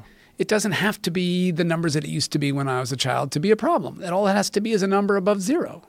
Well, there seems to the people develop this vested interest in promoting an idea, and they want to exaggerate that idea, whatever it is, whether it's the idea that the world is a, safer place than it actually is, or whether it's the world Yeah. is an idea of a more danger, a more dangerous place than it really is. And for whatever reason, once we have it in our mind that this is the thing we're married to, we're married to this concept of polyamorous life, and that this is a natural way to Right. live or that you know violence is inevitable and then this is just a part of who we are. We tend to promote that and we tend to have massive confirmation bias and it's it's i think it's because we personally associate ourselves with ideas. We don't look at ideas as being a thing. Like if you think that something is w- one way and then you're pointed towards evidence that you're incorrect, you feel like personally you've been slighted or you're being somehow somehow you're being diminished by your lack of being correct, by your incorrect assumptions and notions. You're And absolutely right. That is a weird And- part and of being a person. It's a very weird part of being a person. It's the hardest part about being a scientist because every good scientist is wrong all the time. Mm-hmm. I've been wrong already on your show, right? And Yeah. so it's super hard to admit it because by human nature, you just want you want to. My immediate reaction is to fight against it and not to say, "Well, hold on, what's Joe saying? No, he's right. I overstated that. Let's back off." Right? And so there's this really lovely paper that came out in 2011 by Mercier and Dan Sperber, and what they argued is, I think they nailed it. And they said, "Here's what it is." Our brain actually we evolved our logical processing abilities not to find out the truth of the world, but to convince you of my point of view. Mm. And so it's does our logical abilities evolved in service of persuasion, not in service of seeking out the truth. Because of course, if I can persuade you that the world is the way it would in, in a way that benefits Bill, that the world is, you know, something about the way Bill wants the world to be is true, then the world's going to be a little kinder to me. It'll fit my worldview, and others will give me the things I want. And so I go through life trying to persuade you of my worldview rather than trying to find out what's actually out there. And so that's why you'd think, oh, well, smart people aren't going to fall for that. No, smart, it doesn't matter how smart you are. You, you, you're using whatever brain power you have, not to find the truth, but rather to find evidence for your particular point of view. Well, I think I think it's also a byproduct of ignorance because for the longest time you could tell me something and there was very little way that I could find out whether or not you're right or not. If I, I really couldn't know you're correct unless I went and started doing research and read some books. And whereas now I could just pull up my phone and say, uh, "Hey, Bill just said this. Is that right?" And then the phone will go, "No, there's been a hundred different Right. studies that show that." And you Right. go, "Oh, look, motherfucker! Yeah. I got the stats. I That- googled this right. shit." Yeah. That's true, and that definitely matters a lot. It's it's the this awesome democratization of knowledge. Mm-hmm. But if that really were all that it was, then everybody would agree on their politics. Everybody would agree that the fake news was fake and the real news was real. Well, not necessarily because this is a fairly recent invention, but what I'm getting at is that I think that the ability to be deceptive was uh, perhaps there was an evolutionary advantage. Oh, absolutely. Yeah. So that's one of the very first things that happens when you have theory of mind. Because as soon as I realize the contents of your mind differ from the contents of my own, I say, oh, I can plant something in Joe's mind that'll help me that ain't true, but if he believes it is, life will be better for me. Right. And so as soon as kids learn theory of mind at age four, they start to lie. And prior to theory of mind, they tell the truth when it's like, um, "Where are you?" You know, playing hide and seek. I'm right here, Dad. Right, You're like, right, right. No, you're supposed to keep it quiet, but they can't because they don't understand that you don't know the same things they know. Right. Yeah, and they also understand that they could perhaps change the way you feel about them by Yeah, manipulating yeah. the truth. Manipulating information. Yeah. Yeah. It's what's weird is having kids and seeing kids that grow up in troubled homes. One one thing you see almost universally is that those kids lie a lot. You know, um, Because you're in the no choice condition, right? Yeah, you're in a bad spot, and like one of my daughter's little friends is constantly lying. But you know, she has a broken home, and the, the situation's not good, and it's just, it's unfortunate. But this little kid is tormented because of it. She's, she's always making stuff up, and all the other little girls roll their eyes, and they know she's a liar, and it's it's Yeah. sad. But It- the ability to be deceptive, uh, I feel like that, you know, this there's there's some sort of idea that we cling to that if you can deceive someone about certain particular aspects of your mind or your past or what you what you've accomplished or what you you're capable of doing that you will have a better place in the social chain. No, that's absolutely right. And so the way I think about it is think about the difference between conspecific conflicts, conflicts Mm-hmm. between members of the same species, and conflicts between predator and prey. So every time predator and prey interact, eventually one of them's going to die. Yeah. Predator's going to starve, prey is going to get eaten, right? Yeah. But when conspecifics, members of the same species, interact and we're competing over something, even if it's a very subtle level of competition, we don't want to come to blows. Because if I'm trying to size you up, be it physical blows or mental blows, we there's suffering on both sides if we have to duke it out. And so mm-hmm. I want to sell myself as being a little more than I really am. I want to be Bill plus 20%. And you want to sell yourself as a little more than you really are because we know that we're not fully going to test each other because there's negative consequences for testing. And whenever there's negative consequences, even for the winner, for testing, there's a lot of posturing that's going to go on. And that posturing is something that's literally built into our psyche. And we go through life trying to self inflate, on average, not everybody does this, but on average, trying to self inflate as much as we can in order to gain the, the things in life that we might not get if we are brutally honest about what our capabilities actually are. That is so fascinating that we cling to all of these ancient structures that are Yeah. in place Yeah. when it comes to the, the way we interact with each other and how important it is, like the social exchanges that we have. Yeah. And that I think this is one of the reasons why we cling to ideas so much. That these ideas, like, right. if you can push an idea through, you've you've got some sort of points on the board. Yep. You've Yeah. got points on the board, and, and probably your ideas on average are going to benefit you, and my ideas on average are going Right. to benefit me. And so if I'm if I'm happily married in a monogamous relationship, and I'm not looking around, well then monogamy is the great thing, and sleeping around is a sin. But Mm-hmm. if I'm in a, if I'm single and I've got opportunities, well then I probably hold alternative views. So on Yes. average, our views not perfectly, but on average our views serve us well. And if I can plant my views in your mind, then I've benefited. Yeah, I I saw that a lot. I mean, you, God, you see that a lot with everything. But I guess uh, when we're t- when we're talking about people that don't want to admit, like with, about when it comes to like Pinker's data uh, about the world being a better place because they have almost a vested interest in stirring up fear and co- that they're committed. They, in their mind, they're committed to constantly studying the, the the wrongs of the world and the evil of the world, and that any sort of diminishing of that is actually going to cause harm to the people Yes. that are suffering. So Yes. they, I think they have a good perp- th- th- in their mind. There's good intention. I totally agree. Yeah. And the data are consistent with their strategies because, on average, fear appeals and anger appeals work a whole lot better than, hey, man, things are great, donate to this cause and we'll keep them great. That doesn't work at all. That doesn't work at all. Yeah. And so when, when Viagra was invented in 1989, my little brother and I were, were chatting about it and we thought, you know, this will save some animals because there's a lot of animals that are consumed for their presumed potency f- effects by like traditional Chinese medicine consumers and things like that. And so we thought, boy, Viagra actually works. Prior to Viagra, nothing is out there that works. I'll bet this will have an impact. And so we wrote this little letter off, sent it to a journal, and said, you know, that this is going to save certain animals like seals, which they could be harvested to eat their penises. Canadian Whoa, seals. I know. Wait a minute. What? I know people that you're you're allowed to kill a certain number. You can't kill seals in America; they're protected. But in Canada, U.S., but in Canada, you can. There's a hood seal allotment, allotment and a harp seal allotment, and so people were killing up to their allotments and selling. You could do it solely for the penis and sell the penis for enough money to make your money back. Now, what purpose does the seal's penis have beyond the seal's original purpose? The zilch, right? Right. But they eat it because it's supposed to make you more potent. Well, the saddest one is a rhino horn, right? Rhino horn is an example that's used for lots of different things, so it's less likely to be helped.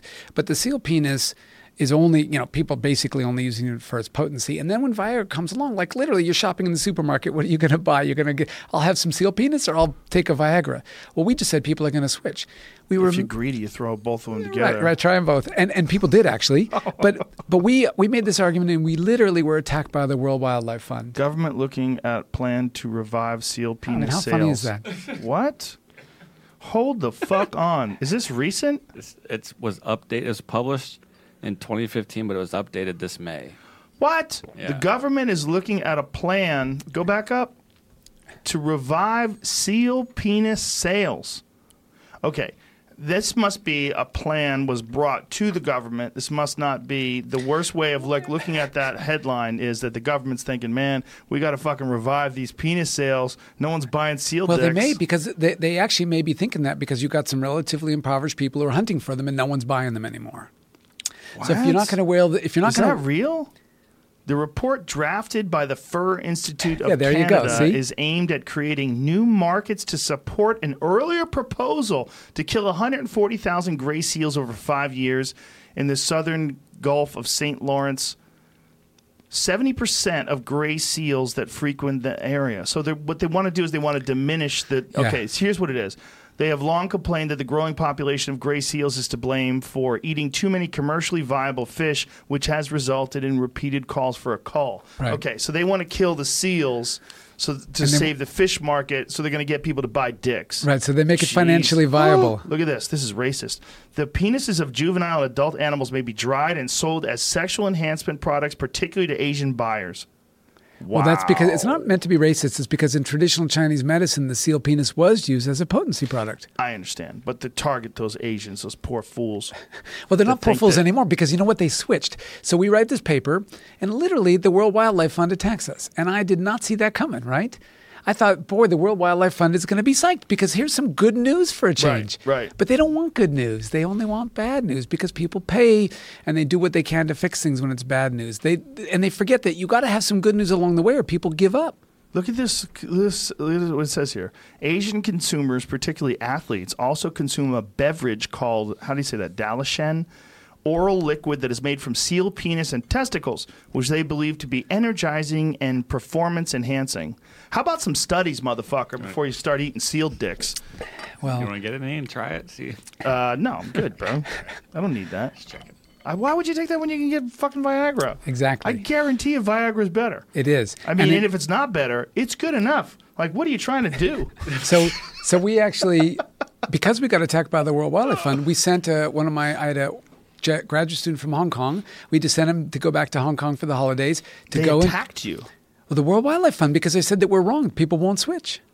They said, Well, what, how, would, how did they phrase it? Well, they wrote an article. They they rebutted us, and they said, no, no, no. Our data show when we tried to get people to switch from rhino and tiger horn to aspirin, they wouldn't, and so they won't. Aspirin? Yeah, so they won't switch to Viagra. And I'm like, look, I think Viagra is different from aspirin. I got a headache. I take an aspirin. I say, yeah, I think my headache got better faster than it would have otherwise. A little Yeah. bit vague. You need a Viagra. You take it. You're like, yep, that sucker worked. Right? There's visual evidence. Yeah. And so we argued that it's different. And so we actually went into these clinics and we asked people in traditional Chinese clinics in Hong Kong, what do you take for headache? What do you take for gout? What do you take for erectile dysfunction? And that was the one case where they'd switched. So consumers all over the world, they know when a, pro- a better product comes along. They know when they've got no options, like, well, you might as well eat a seal's penis because that's as good as anything, or because nothing works.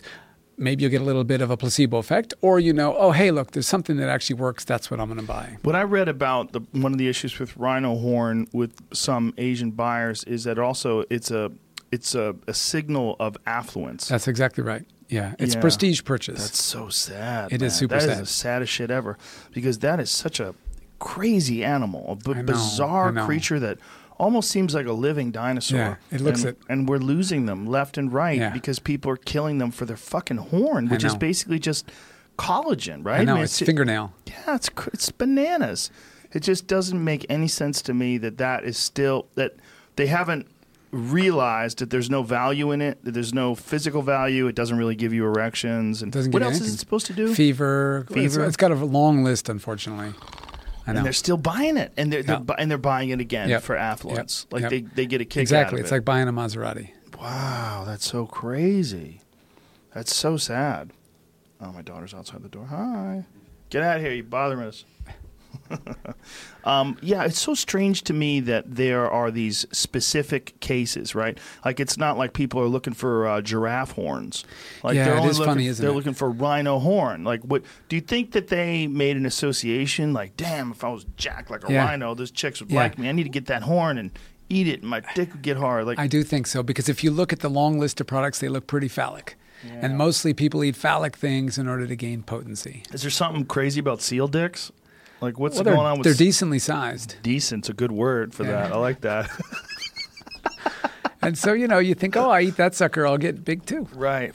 We're so weird. But it's so weird that in the in the face of new evidence that people haven't adopted, you know, this new evidence and they still cling. At least some Well, people cling They to do, but here's ideas. the thing. So our our pre-modern ancestors didn't understand germs at all, right? There was no way they could have. It's such a bizarre idea that something that small could kill you. But they did know that if I touched you and you were sick, I might end up sick too.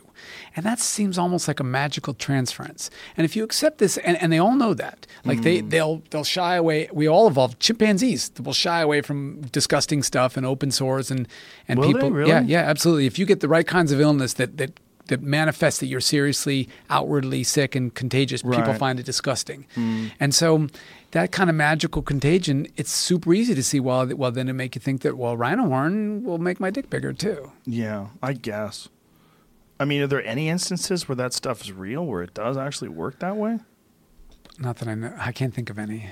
But Well, it, it is the case that, that you you being sick will make me sick. Right, right. No question. But nothing that like you eat an animal's thing, you consume. But you no, but if it is the case, imagine that, that like uh, after you and I chat, you say, "Hey, Bill, here, have my jacket," and now I go out with your jacket on, and people go, "Oh man, he's got Joe Rogan's jacket. He's cool." And I've got a little bit of your cool, and now the girls are like me too. Oh, and that like does wearing- happen. Like when Hercules put that lion's head on. Yeah, yeah. Like he had the, the head over and the, the, the lion's thing on his it's body. a sign like, that the, that you you kicked some ass to have that thing. That's true. Yeah.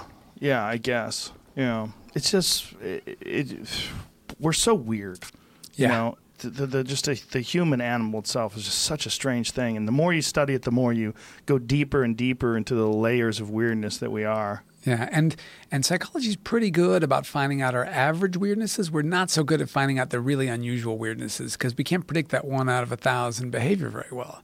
We can predict what people tend to do when the bell curves tend to split. We can't say what some random psycho or genius or artist or whatever will do under those circumstances because that's not what our models are designed for.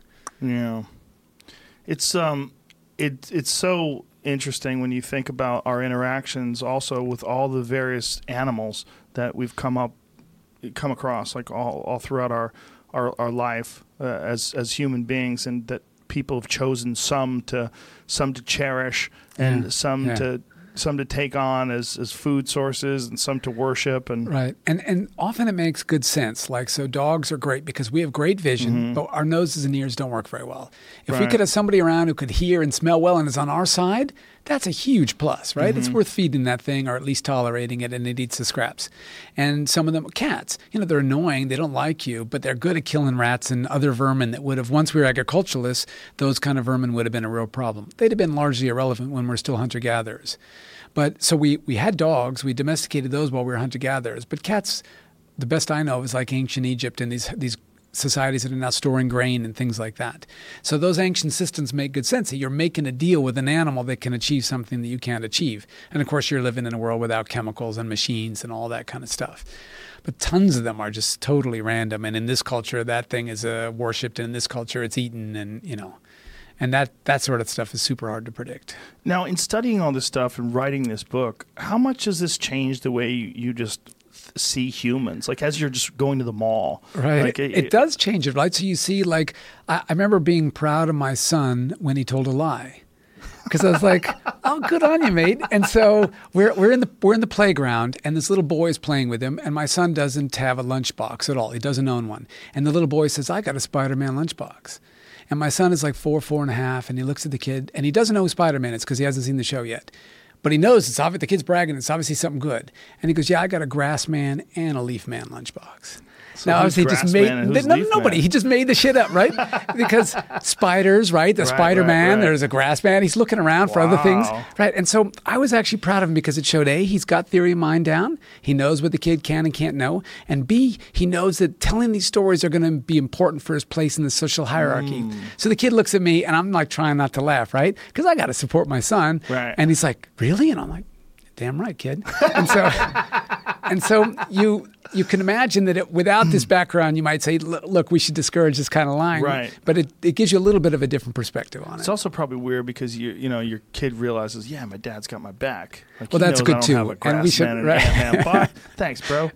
exactly. And then you should always have your kids back. Yeah, but Grass Man and Leaf Man, you got to pull them aside. Like, dude, you got to come up with an animal that's like a like a thing. Right. Try to do something Like that's got wolf man Right. What could or- Grassman yeah. actually do besides photosynthesize? And get Yeah. eaten by cows. Exactly. He does. Yeah. But he was on the spur of the moment, and he's only four, so I decided it was good enough. Yeah, and then is uh, also cattle worshiping is very fascinating too. Um, the, the uh, like the Hindus and all these different different tribes and different cultures that worshipped cattle, where other people just thought of them as food sources. Right. And so, again, now I don't know the origins of that, but you can imagine a system whereby, well, if you keep cattle and you benefit from them rather than eating them, you're going to get some gains from that. And we do know when you shift from being a hunter gatherer to basically killing and eating stuff to being a pastoralist, so you're, you have cattle or sheep or whatever, or to being a, a farmer, you suddenly have to start taking on the long game. So humans are perfectly capable of envisioning unfelt needs, no matter what kind of society they're in. But hunter gatherers are living for today, and so it's it's kill it, you know, hunt it, share it out amongst all of us, and then um, we eat it, and then we'll worry about tomorrow when it comes along. Well, once you shift to to having herds or having land, you can't. That psychology doesn't work anymore. And so what's super interesting is it took literally like ten or twenty thousand years. We've got the implements in place to be agriculturalists, but we're not planting and it just we're just grinding stuff that we gather. And why did it take so long to plant? Well, maybe it was weather, maybe it was a bunch of things. But part of it is you have to shift your psychology over and say, all right, I got to stop thinking about eating, killing, eating it, eating it today. I got to say, well, all right, well. Would it be beneficial to me to keep this beast around and have it for tomorrow and drink its blood or its milk or whatever? And one way to get there might have been, well, let's let's create a religion that says we can't eat them today because that'll solve it immediately, mm. right? That's one way to look at it, but have you ever looked into some of the other hypotheses on the uh, origin of cattle worship? I, think it again has to do with psilocybin because the oh that could be too. That'd be totally cool, right? Growing cow shit, and that'd be Yeah. totally cool. And not only that, but it would because it has benefits. So like societies can do anything they want, Mm-hmm. right? And there's some crazy systems that they do, and a lot of those are really bad ideas. They're sources of infection and disease and death, and those societies tend not to grow. Right. But societies that do things that happen to be good ideas, even if they got it from mushrooms and things like that, Mm-hmm. Mm-hmm. those are going to really pass along. And so you got a lot of people on this planet who worship cows, which suggests that whatever got that started actually probably had a benefit because those societies grew. And because worshiping cows is not something like when you come to me and say, hey, man, I worship cows. And I'm thinking, okay, I, I'd rather eat them, but fine, right? Right. It's hard to imagine being persuaded, but it's easy to imagine growing up in that system, over imitating, right? We talked about that. You Mm-hmm. automatically just copy. Dad worships cows, things are working out well for him, I'll do the same. Right. And then you've got, and that's a good thing for your society to do because you can drink its blood or its milk or whichever, if you're lactose tolerant, whatever you do. And then that allows your society to grow. Was there anything surprising to you uh, in in writing this book and researching it and, and putting it together? Was there anything that really just had made you step back and go, "Wow, I didn't see that one coming"? Look, there's a lot of things that I didn't see coming, and a lot of times where I thought I had an idea of how it all worked, and then I thought I, I would read a lot of more papers and I go, oh, that's not even possible. They didn't have that capability or whatever. What what surprised me was that I a big part of the where this book comes from is that then colleagues would say they would know I'm working on this, and they'd say, well, come give a talk at my conference on leadership. And I would say, well, I don't know anything about leadership. And they go, well, surely something, it must have implications for that. And every time they asked me to do that, you know, I'd say, okay, I'll give it a try. And then literally you sit down and you think about it and you realize, wow, there are important implications for leadership or innovation or happiness or sociality. Mm. And I never saw them coming. And so it was literally friends of mine kind of forced. I had one goal, which is to just understand social intelligence and how do we become so socially intelligent. And the and that was where I started. And friends just kept asking me to look at other things. And every time I did, there was an answer. Sometimes there was an answer that was easier to find, and sometimes harder to find, but it was always there. And what that tells me is that there's really a lot of value in in taking the anthropology and the biology and putting them together and saying, all right, where do we come from? And now what can that tell us about who we are today? That's an interesting, stu- uh, like sort of a intellectual exercise too, right? A, a different perspective on the material that you're going over. Is somebody p- forces you into a little box? Like, tell me, you know, what what ha- you know, what's the influence on or what the impact on creativity? Yeah. Or what's the impact on leadership or all these different Yeah. things? Yeah. Yeah. Uh, just to give you a different view. Let's look at it from Right. the left. Let's look at it from the top. Let's look at it from And- below. And, that's Yeah. what's so fun about science is you can say, all right, well, let's see if it tells us anything that either we already know is true and now we could get new things that we would know about it, or if it tells us something that we don't even know but that might explain the way the world is. And both of those are valuable because then you can run off and try to test them and a lot of dead ends. I mean, that's what science is all about. But some of them will hopefully not be dead ends and you'll run off and test them and say, holy shit, now I understand innovation. Now I understand whatever.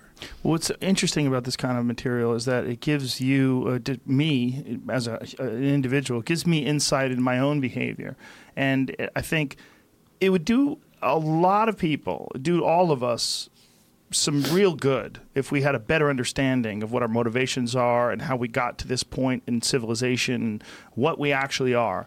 You know, I mean, maybe it will or won't change your behavior, but at least it'll give you some insight into. Oh, I totally agree. Yeah. And the thing is that when I find myself getting upset because you disagree with me about something trivial or even important like politics or something, and it takes a second, you got to stop and say, hold on, I don't have any Right. privileged access to the right way to do things, right? Yeah. And so the fact that you care more about X and I care more about Y doesn't mean that you're like an evil person and must be overcome. It means that probably we ought to be talking to each other and trying to find a compromise solution that makes things work best. But there's this automatic instinct Yeah. to think that you are evil Oh, because you absolutely. disagree with me. And so the beauty of this kind of the more you know about this stuff in the past and our evolution, our origins, you, the more you know that literally we've evolved to do that. Because Yeah. If we didn't do that, we were screwed. But now we don't need to anymore. And so now we can say, well, hold on, I'm a lefty and you're. You know, in my example, you're a righty, and we disagree about this particular president. But uh, fine, let's see if we can both agree on a goal that will make both of us happy, rather than no, you're evil, and all I have to do is overcome you. One of the things that I've really tried very hard uh, from doing this podcast is to not be attached to ideas and to do that as an exercise. And I think over the course of the years I've been doing this, I've gotten way, way better at that. But it's it's just so fascinating when I encounter it in the raw form. Like when I go to a party and I just run into some guy who's a dad and he brings something up and I tell him, well, that's not totally true because of this.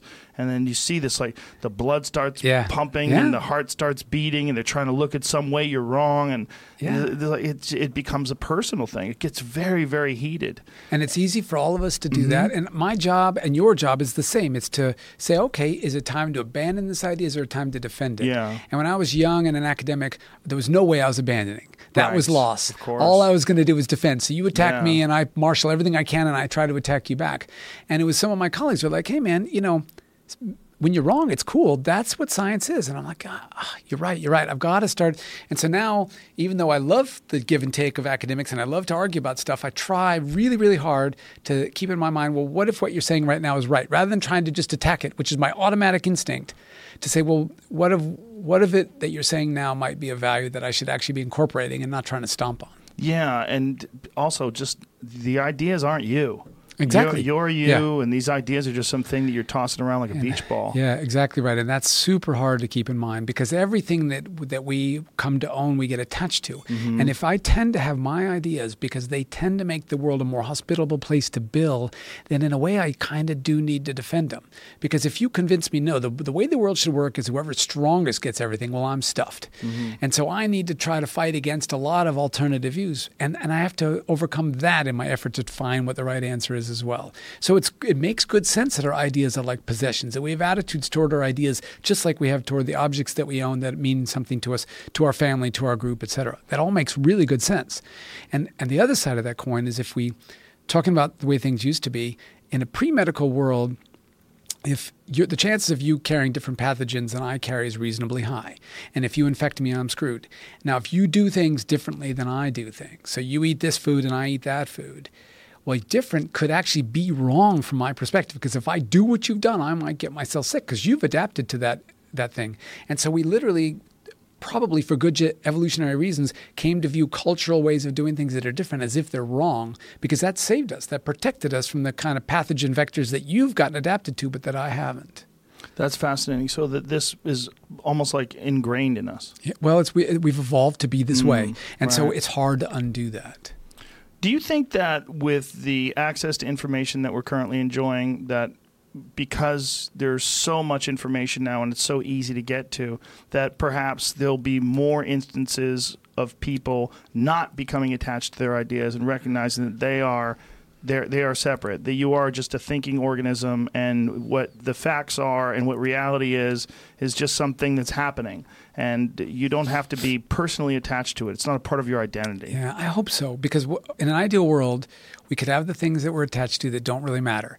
I'm an iPhone guy and you're an Android guy. Right. Who, who cares, right? We could argue about it and it'd be silly and have, And- have exactly, a good time. Exactly. We could still be friends and all that, and then we could, when there's something that mattered, and no, this this political strategy will make everyone poorer or sicker or whatever, then we could be willing to change our minds. Because in the end, I think we've got this evolved desire to latch on to these things, these ideas and values and. Um, and products even Mm-hmm. and i all that and so it'd be nice if we could do it with the trivial and let the stuff that really matters guide us by its accuracy Well, it'd be also nice if that the stuff that we do with trivial, it it stays actually trivial. Yeah. Because there's so many people. Um, well, well, I guess it goes with sports teams, and but it also goes with like brands of cars.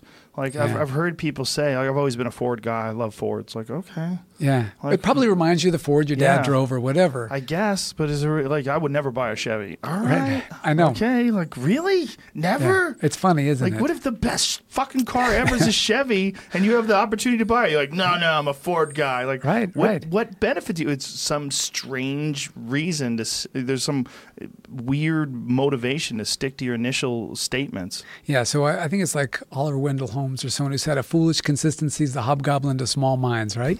but we all have these foolish Yeah. consistencies Yes. because part of the problem is if I move around with the wind, you look at me as I'm a nothing. Right, If I can't stand, flip-flopper. yeah, if I can't stand by what I believe in, then you have no respect for me. But what if you? What if you? What you believe in is incorrect? Right? That's that's when Are it becomes a problem. cling to that? right? I and mean, so that's that's where it gets real weird, right? Right. And so what you obviously what you ideally want is here's my value structure and it's unchangeable and unnegotiable. Yes. And yet when you show me that I'm in I, that my attitudes are impeding my own goals, then I'm willing to change them to achieve that value structure. And and I think the best politicians and scientists and artists and, and comedians and all the rest are the ones who can do that. Well, yeah, well, I like what you said. Like, here's my value structure. This is these are my ethics. These are my Right. morals. This is how I treat people. This is who I am. But all that other stuff is just information. Yeah. Yeah. It's all means to an end. And so some people care a lot about loyalty. Other people care a lot about fairness. Other people care a lot about sanctity and purity, right? There's different values that are important all over the world. We all care about them, but some people weight one set more important more than another set. Yeah. Jon Haidt, if you I don't know if you've had him on mm, your show, no, I but haven't. he, he does this work and he's one of the first people who push these ideas. And you can predict them by people's politics and stuff like that. And so if we, we all agree they all matter, but the problem is then we get into an argument where you tell me loyalty is more important than I tell you fairness or harm is more Right. important, and then we're never going to see eye to eye in well, all fa- probability. that's uh, you know, with two humans that are healthy, that's an interesting discussion. Because why do you think fairness is more important, and why do I think discipline is more important than fairness, or education is more, or whatever it is?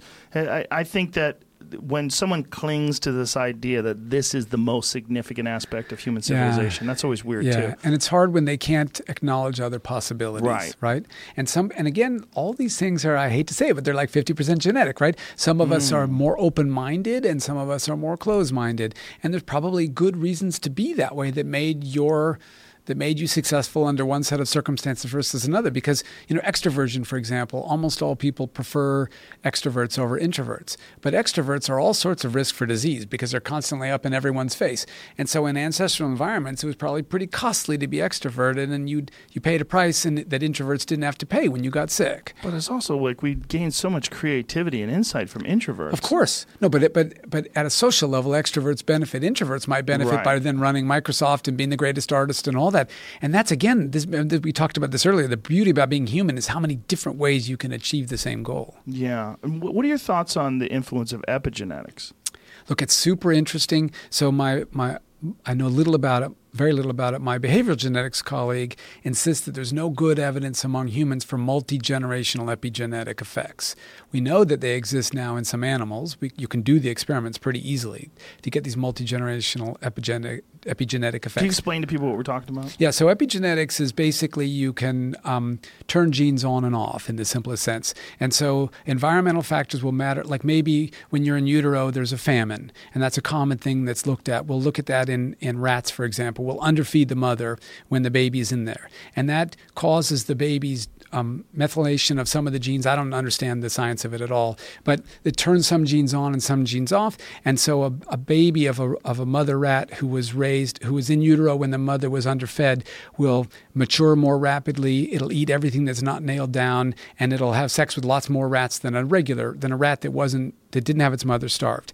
And the key thing is that makes good sense because it's a way to respond to times of famine. Grow as fast as you can, mm-hmm. reproduce as quickly as you can, because you know reproduction is the currency of evolution. The fact that you exist and live is trivial. The fact that you passed on your genes, that's what evolution works with.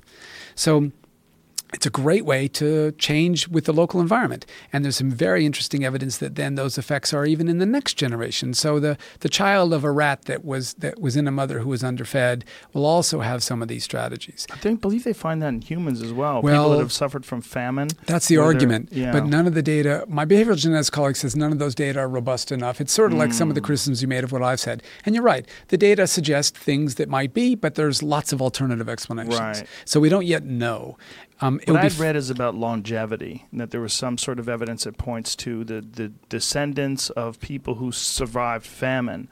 They uh, they live longer. Right. And so the, the question might be why. And right.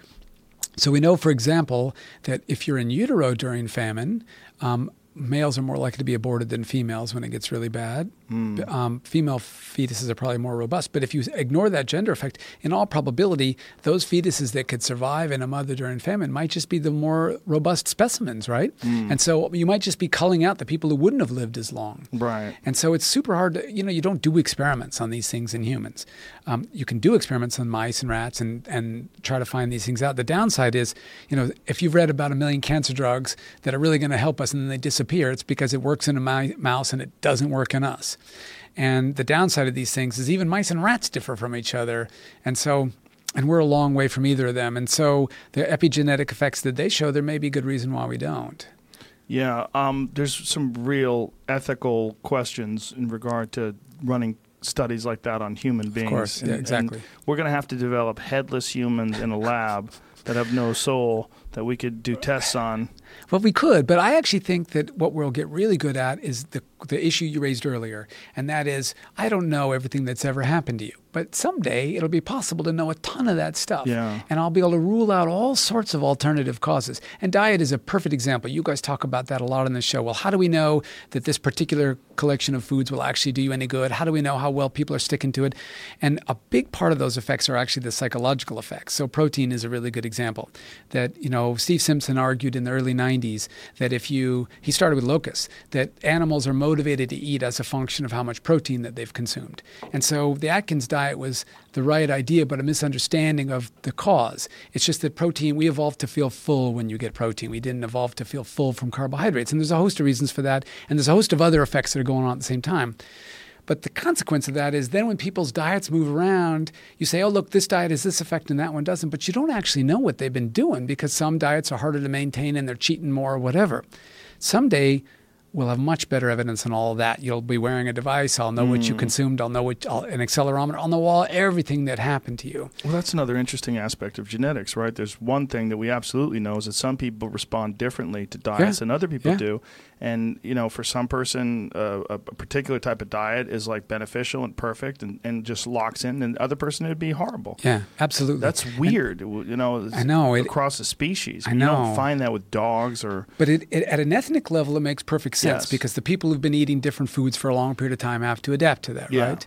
And of course, um, agriculture is only 12,000 years old total, although we've been eating cereals before that. And lots of societies didn't have it at all or only had it very recently. And so it's super hard for some people to eat grains compared to other people to eat grains because they're, they haven't adapted either diabetes wise or all the other kinds of things that it can cause it to go wrong. certainly with alcohol, that's a giant Yeah, factor. exactly. And alcohol uh, gets invented every time someone invents agriculture because all you do is you accidentally leave it there too long and it ferments, right? Right. And so, the, and, and there's an argument that we actually evolved to have a tolerance for beer rather than a dita- for it because once we're in early agricultural settlements, for the first time ever, we're crapping where we're drinking. We're not mm. moving on. And so we foul our own drinking water. So beer's literally safer to drink than water. Low, beer and wine, low grade alcohol.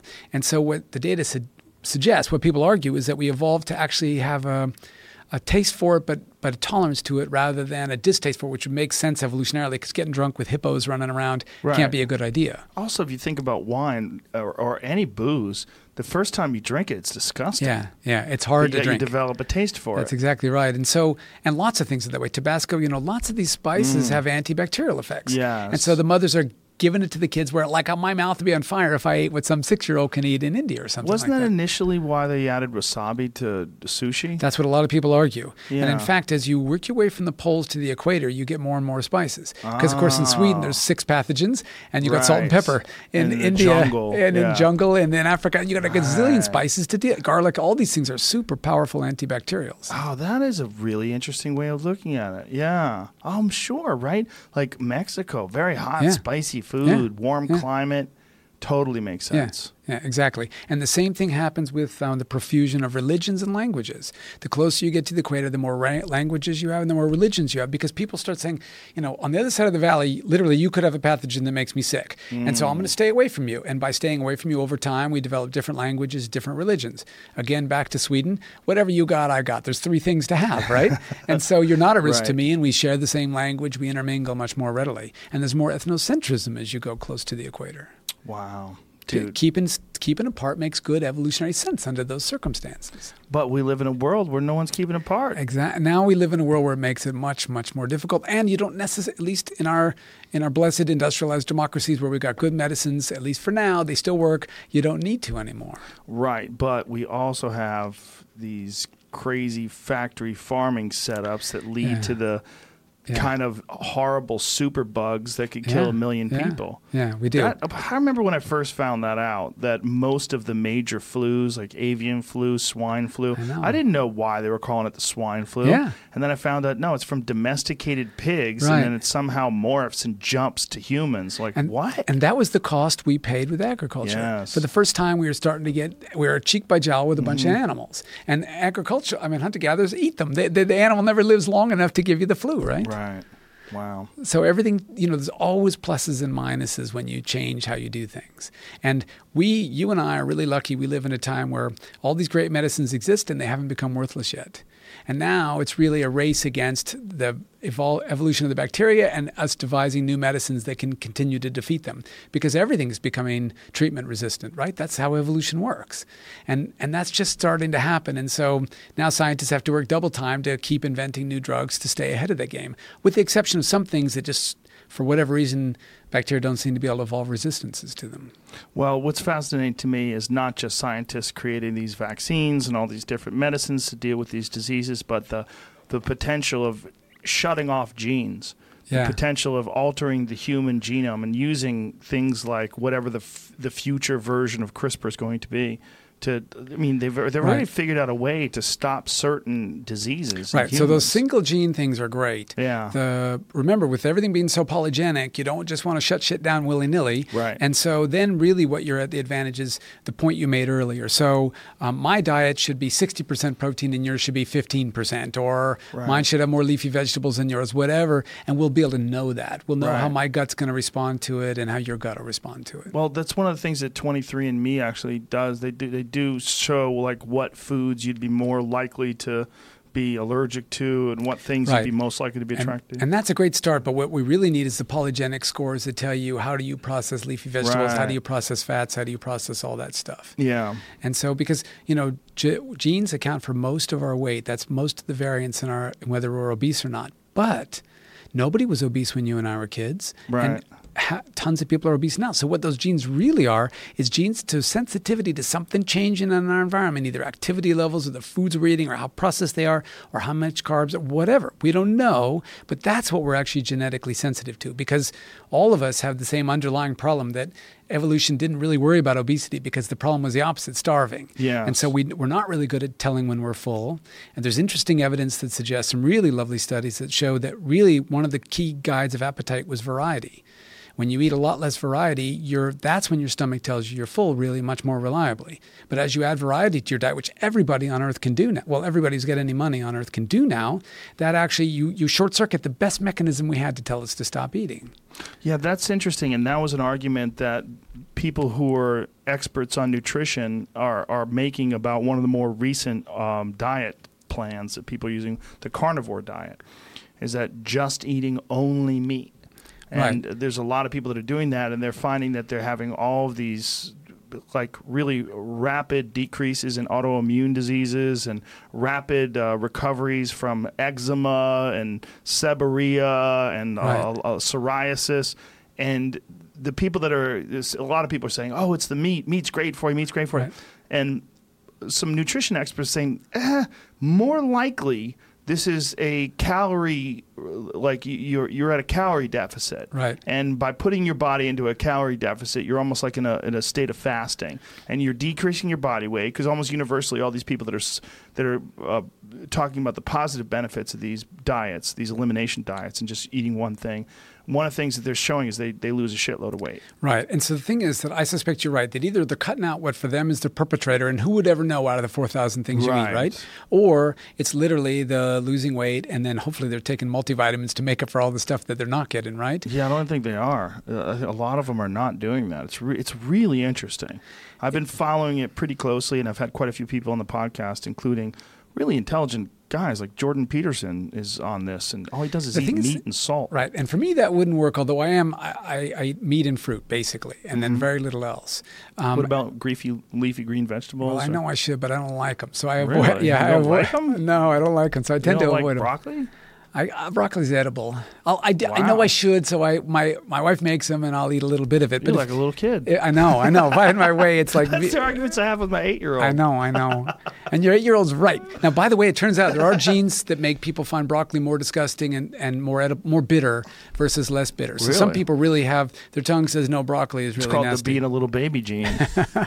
but but the one thing I would say there's this really lovely study done with amnesics, and what they did is they fed people a couple different foods, and you try a few, and then you eat one until you're full, and then. When, when you come back to I don't know if you know this work like Paul Rozin started with amnesics. If you if I if you're densely amnesic, so I talk to you, I leave the room, I come back five minutes later, you don't know who I am because you've mm. got brain damage. When I come back with lunch, literally you'll eat a second lunch. We have such poor mechanism that tells us we're full. We think we do. We think, oh, I've had a great dinner, I'm really full. What we don't realize is that's really driven a lot by the knowledge that we just ate. Wow. And so what Rozin found when he went back into, he had eat lunch till you're full. He goes back in, says, "Oh, time for lunch," and literally they all eat it again. And so what's what's amazing about these studies is then this follow up study, what they did is they served amnesics or control fo- people foods that they sampled and food that they ate till they're full. So you sample potato chips and then you eat a tuna sandwich. And now I come back to you and say, if you're normal and I say, do you want to eat a potato chip? Do you want to eat a tuna sandwich? If you're normal, you say, well, I just had lunch. I'm not really that keen to eat either of them anymore. If you're amnesic, you say, I don't want a tuna sandwich, but yeah, I'll have some potato chips. And so you don't even need to know you ate it. And, and so your hunger mechanism is still there. But the fact is, you've had a lot of tuna sandwich, and that's controlling your appetite. It's making you feel like you don't want to eat it anymore. And so, in the same sense, you go to steakhouse, you think, wow, I love this, my favorite steak, I could eat it forever. And then you finish it or not. And then you think, oh, I'm stuffed. And somebody goes, dessert? You're like, actually, yeah, that does sound good, right? Right. Because now you're shifting and you're eating something else. Variety. And so I suspect that what guided our ancestors was the fact they had no variety. What's for dinner was not a question you ever asked when it, whatever dad killed and whatever mom dug up. Like there's two things there, right? Right. And so you're going to gorge on the meat. There's not a vegetarian hunter gatherer on the planet. You, when you when you're hungry every day, everybody loves meat. can. It's not only eat whatever you can. Everybody loves it. In every hunter gatherer society, meat is a big deal. Someone comes home with a big kill. It's a big deal. When you can afford to be very well fed, suddenly you can start to think differently and even have different preferences. But you don't if you're a hunter gatherer. And so, literally, if dad killed a giraffe, you're just stuffing as much giraffe meat down the pipe as you can. And it makes sense that you'd have then evolved okay, you're going to get nothing new out of the giraffe you eat other than you're going to poo it out the back end. It's time to shut this dinner down, right? But if you told me, oh, look, we've, we've got this other thing, Say, oh, well, there's nutrients in that I don't already have. And so you could imagine getting hungry again. That's what the data suggest. Well, it's interesting because that's kind of the argument that these carnivore diet people use is that that is the most beneficial food because that's the food that you look forward to the most, is the but protein. it, they're right. But don't forget, you only need to do this within every meal. So if you sit down for your favorite lobster dinner, just have lobster, and then mm-hmm. that doesn't mean you have to eat it for lunch or, or for breakfast tomorrow. Now you can have whatever pancakes, whatever it is. The key is within every meal, minimize your variety. Because that's where the effect is having itself. It doesn't have to carry over time. It doesn't mean you eat lobster every single meal. You know, it's interesting. That's that's actually the Gracie diet. There's a, a jiu-jitsu family called the Gracies don't know them. that started the uh, UFC and world famous Brazilian jiu-jitsu Uh-huh. family, but just a family full of killers. And uh, one of the founders, uh, I believe it was Carlos Gracie, invented this. He invented a diet that was basically you shouldn't mix foods together. If you're eating fruits, you should eat fruits by themselves. You eat meat, you should eat that by itself. And that in combining all these things together, your body produces a variety of different enzymes. So you don't get as much nutritional absorption. Now that may be. I have no idea. I, don't know underst- either. I don't understand the, the the underlying bioscience, but what I do know, the psychology suggests that you'll stop eating sooner if within any one meal you have less variety. So purely at a psychological level, we've we appear to have evolved to not want that anymore when we've had enough of that, be it a taro root or a mum dug up or a giraffe our dad shot. So these sort of evolutionary traits that are inside of our bodies, they would they would sort of encourage us to eat much more if we have a variety of Yeah. different foods. Like if you're eating at a buffet in Vegas, Yeah. versus if you're just eating chicken. That's exactly right. chicken, you'll eat as much chicken as you really you need, and yeah. then you'll stop. And then you'll, ugh, I don't want right, any more right, chicken. right. But if there's And- chicken and mashed potatoes and corn on the You'll cob, keep going. and then and, coleslaw, and our ancestors never faced that problem, so they, we don't know how to deal with it. Right. And the other side of that coin, so what Steve Simpson did, this guy who did the early study on protein in locusts, he, he took his uh, biology students on field trips and he would doctor the food to increase the protein in the food or decrease it in the food. But it's the exact same foods. Like you're eating the same rolls and the same sushi, but he's, you know, increasing the levels of protein in those foods. And then all, it's a buffet, and all he does is weigh the food when it starts and when it finishes across all the students eating it. And he found that as the protein levels go up, the amount of food that people eat at the buffet goes down. Wow. So there's these two parallel mechanisms. One, we're made of protein, and so that seems carbs do drive appetite, but not nearly as strongly as proteins do. So you, you the tolerance on how much carbs you'll eat is huge. The Right. tolerance how much proteins you'll eat is very narrow. and he finds sense. that, he, of course, and he finds that in crickets, and now he finds it in humans. And then I think the the other side of that coin is this variety. And the bad luck for us right now is we live in a world where, especially if you're poor, proteins are expensive and hard to get. So you're going to have these high carb diets, and then everybody can have variety, and variety is probably a really bad thing. That is so fascinating. Is that our, our good fortune Yeah. is our Yeah, demise? exactly. And in so many ways. I mean, you know, we evolved to seek out fat, sugar, and salt because they're in short supply. And now they're everywhere. know. And now you, if you eat them every time you see them, you're stuffed, right? Well, they're everywhere, man. I mean, everything you eat is fat, Yeah. sugar, and yeah, salt. Exactly. And then the other, and it's not just what you eat. We also evolved. So if there's a novel per- person of the opposite sex who comes along, boy, what a rare event that was. They Maybe are fat, sugar, and salt. exactly. You should jump on that train, right? Because that'll give you new genetic right. opportunities. But you look out the door, there's novelty everywhere. It's super hard. It's harder to stay married in the city than it is in the country. It's harder to stay married if you're a celebrity than if you're a nobody because those people are just have novelty constantly. They have variety constantly. And the mm. rest of us, well, you know, there may be variety out there, but they're not interested in me, so it's kind of irrelevant anyway. Right. Bill, thank you so much. Totally my this pleasure. Is great. I can't wait to read your book. Let Excellent. me hold it up for, for everybody. It's available right now. The As Social Leap. Go get it, you fucks. this is awesome. Thank you so much. Thank you. really fun. A talk. lot of fun. Thank you. Bye, everybody.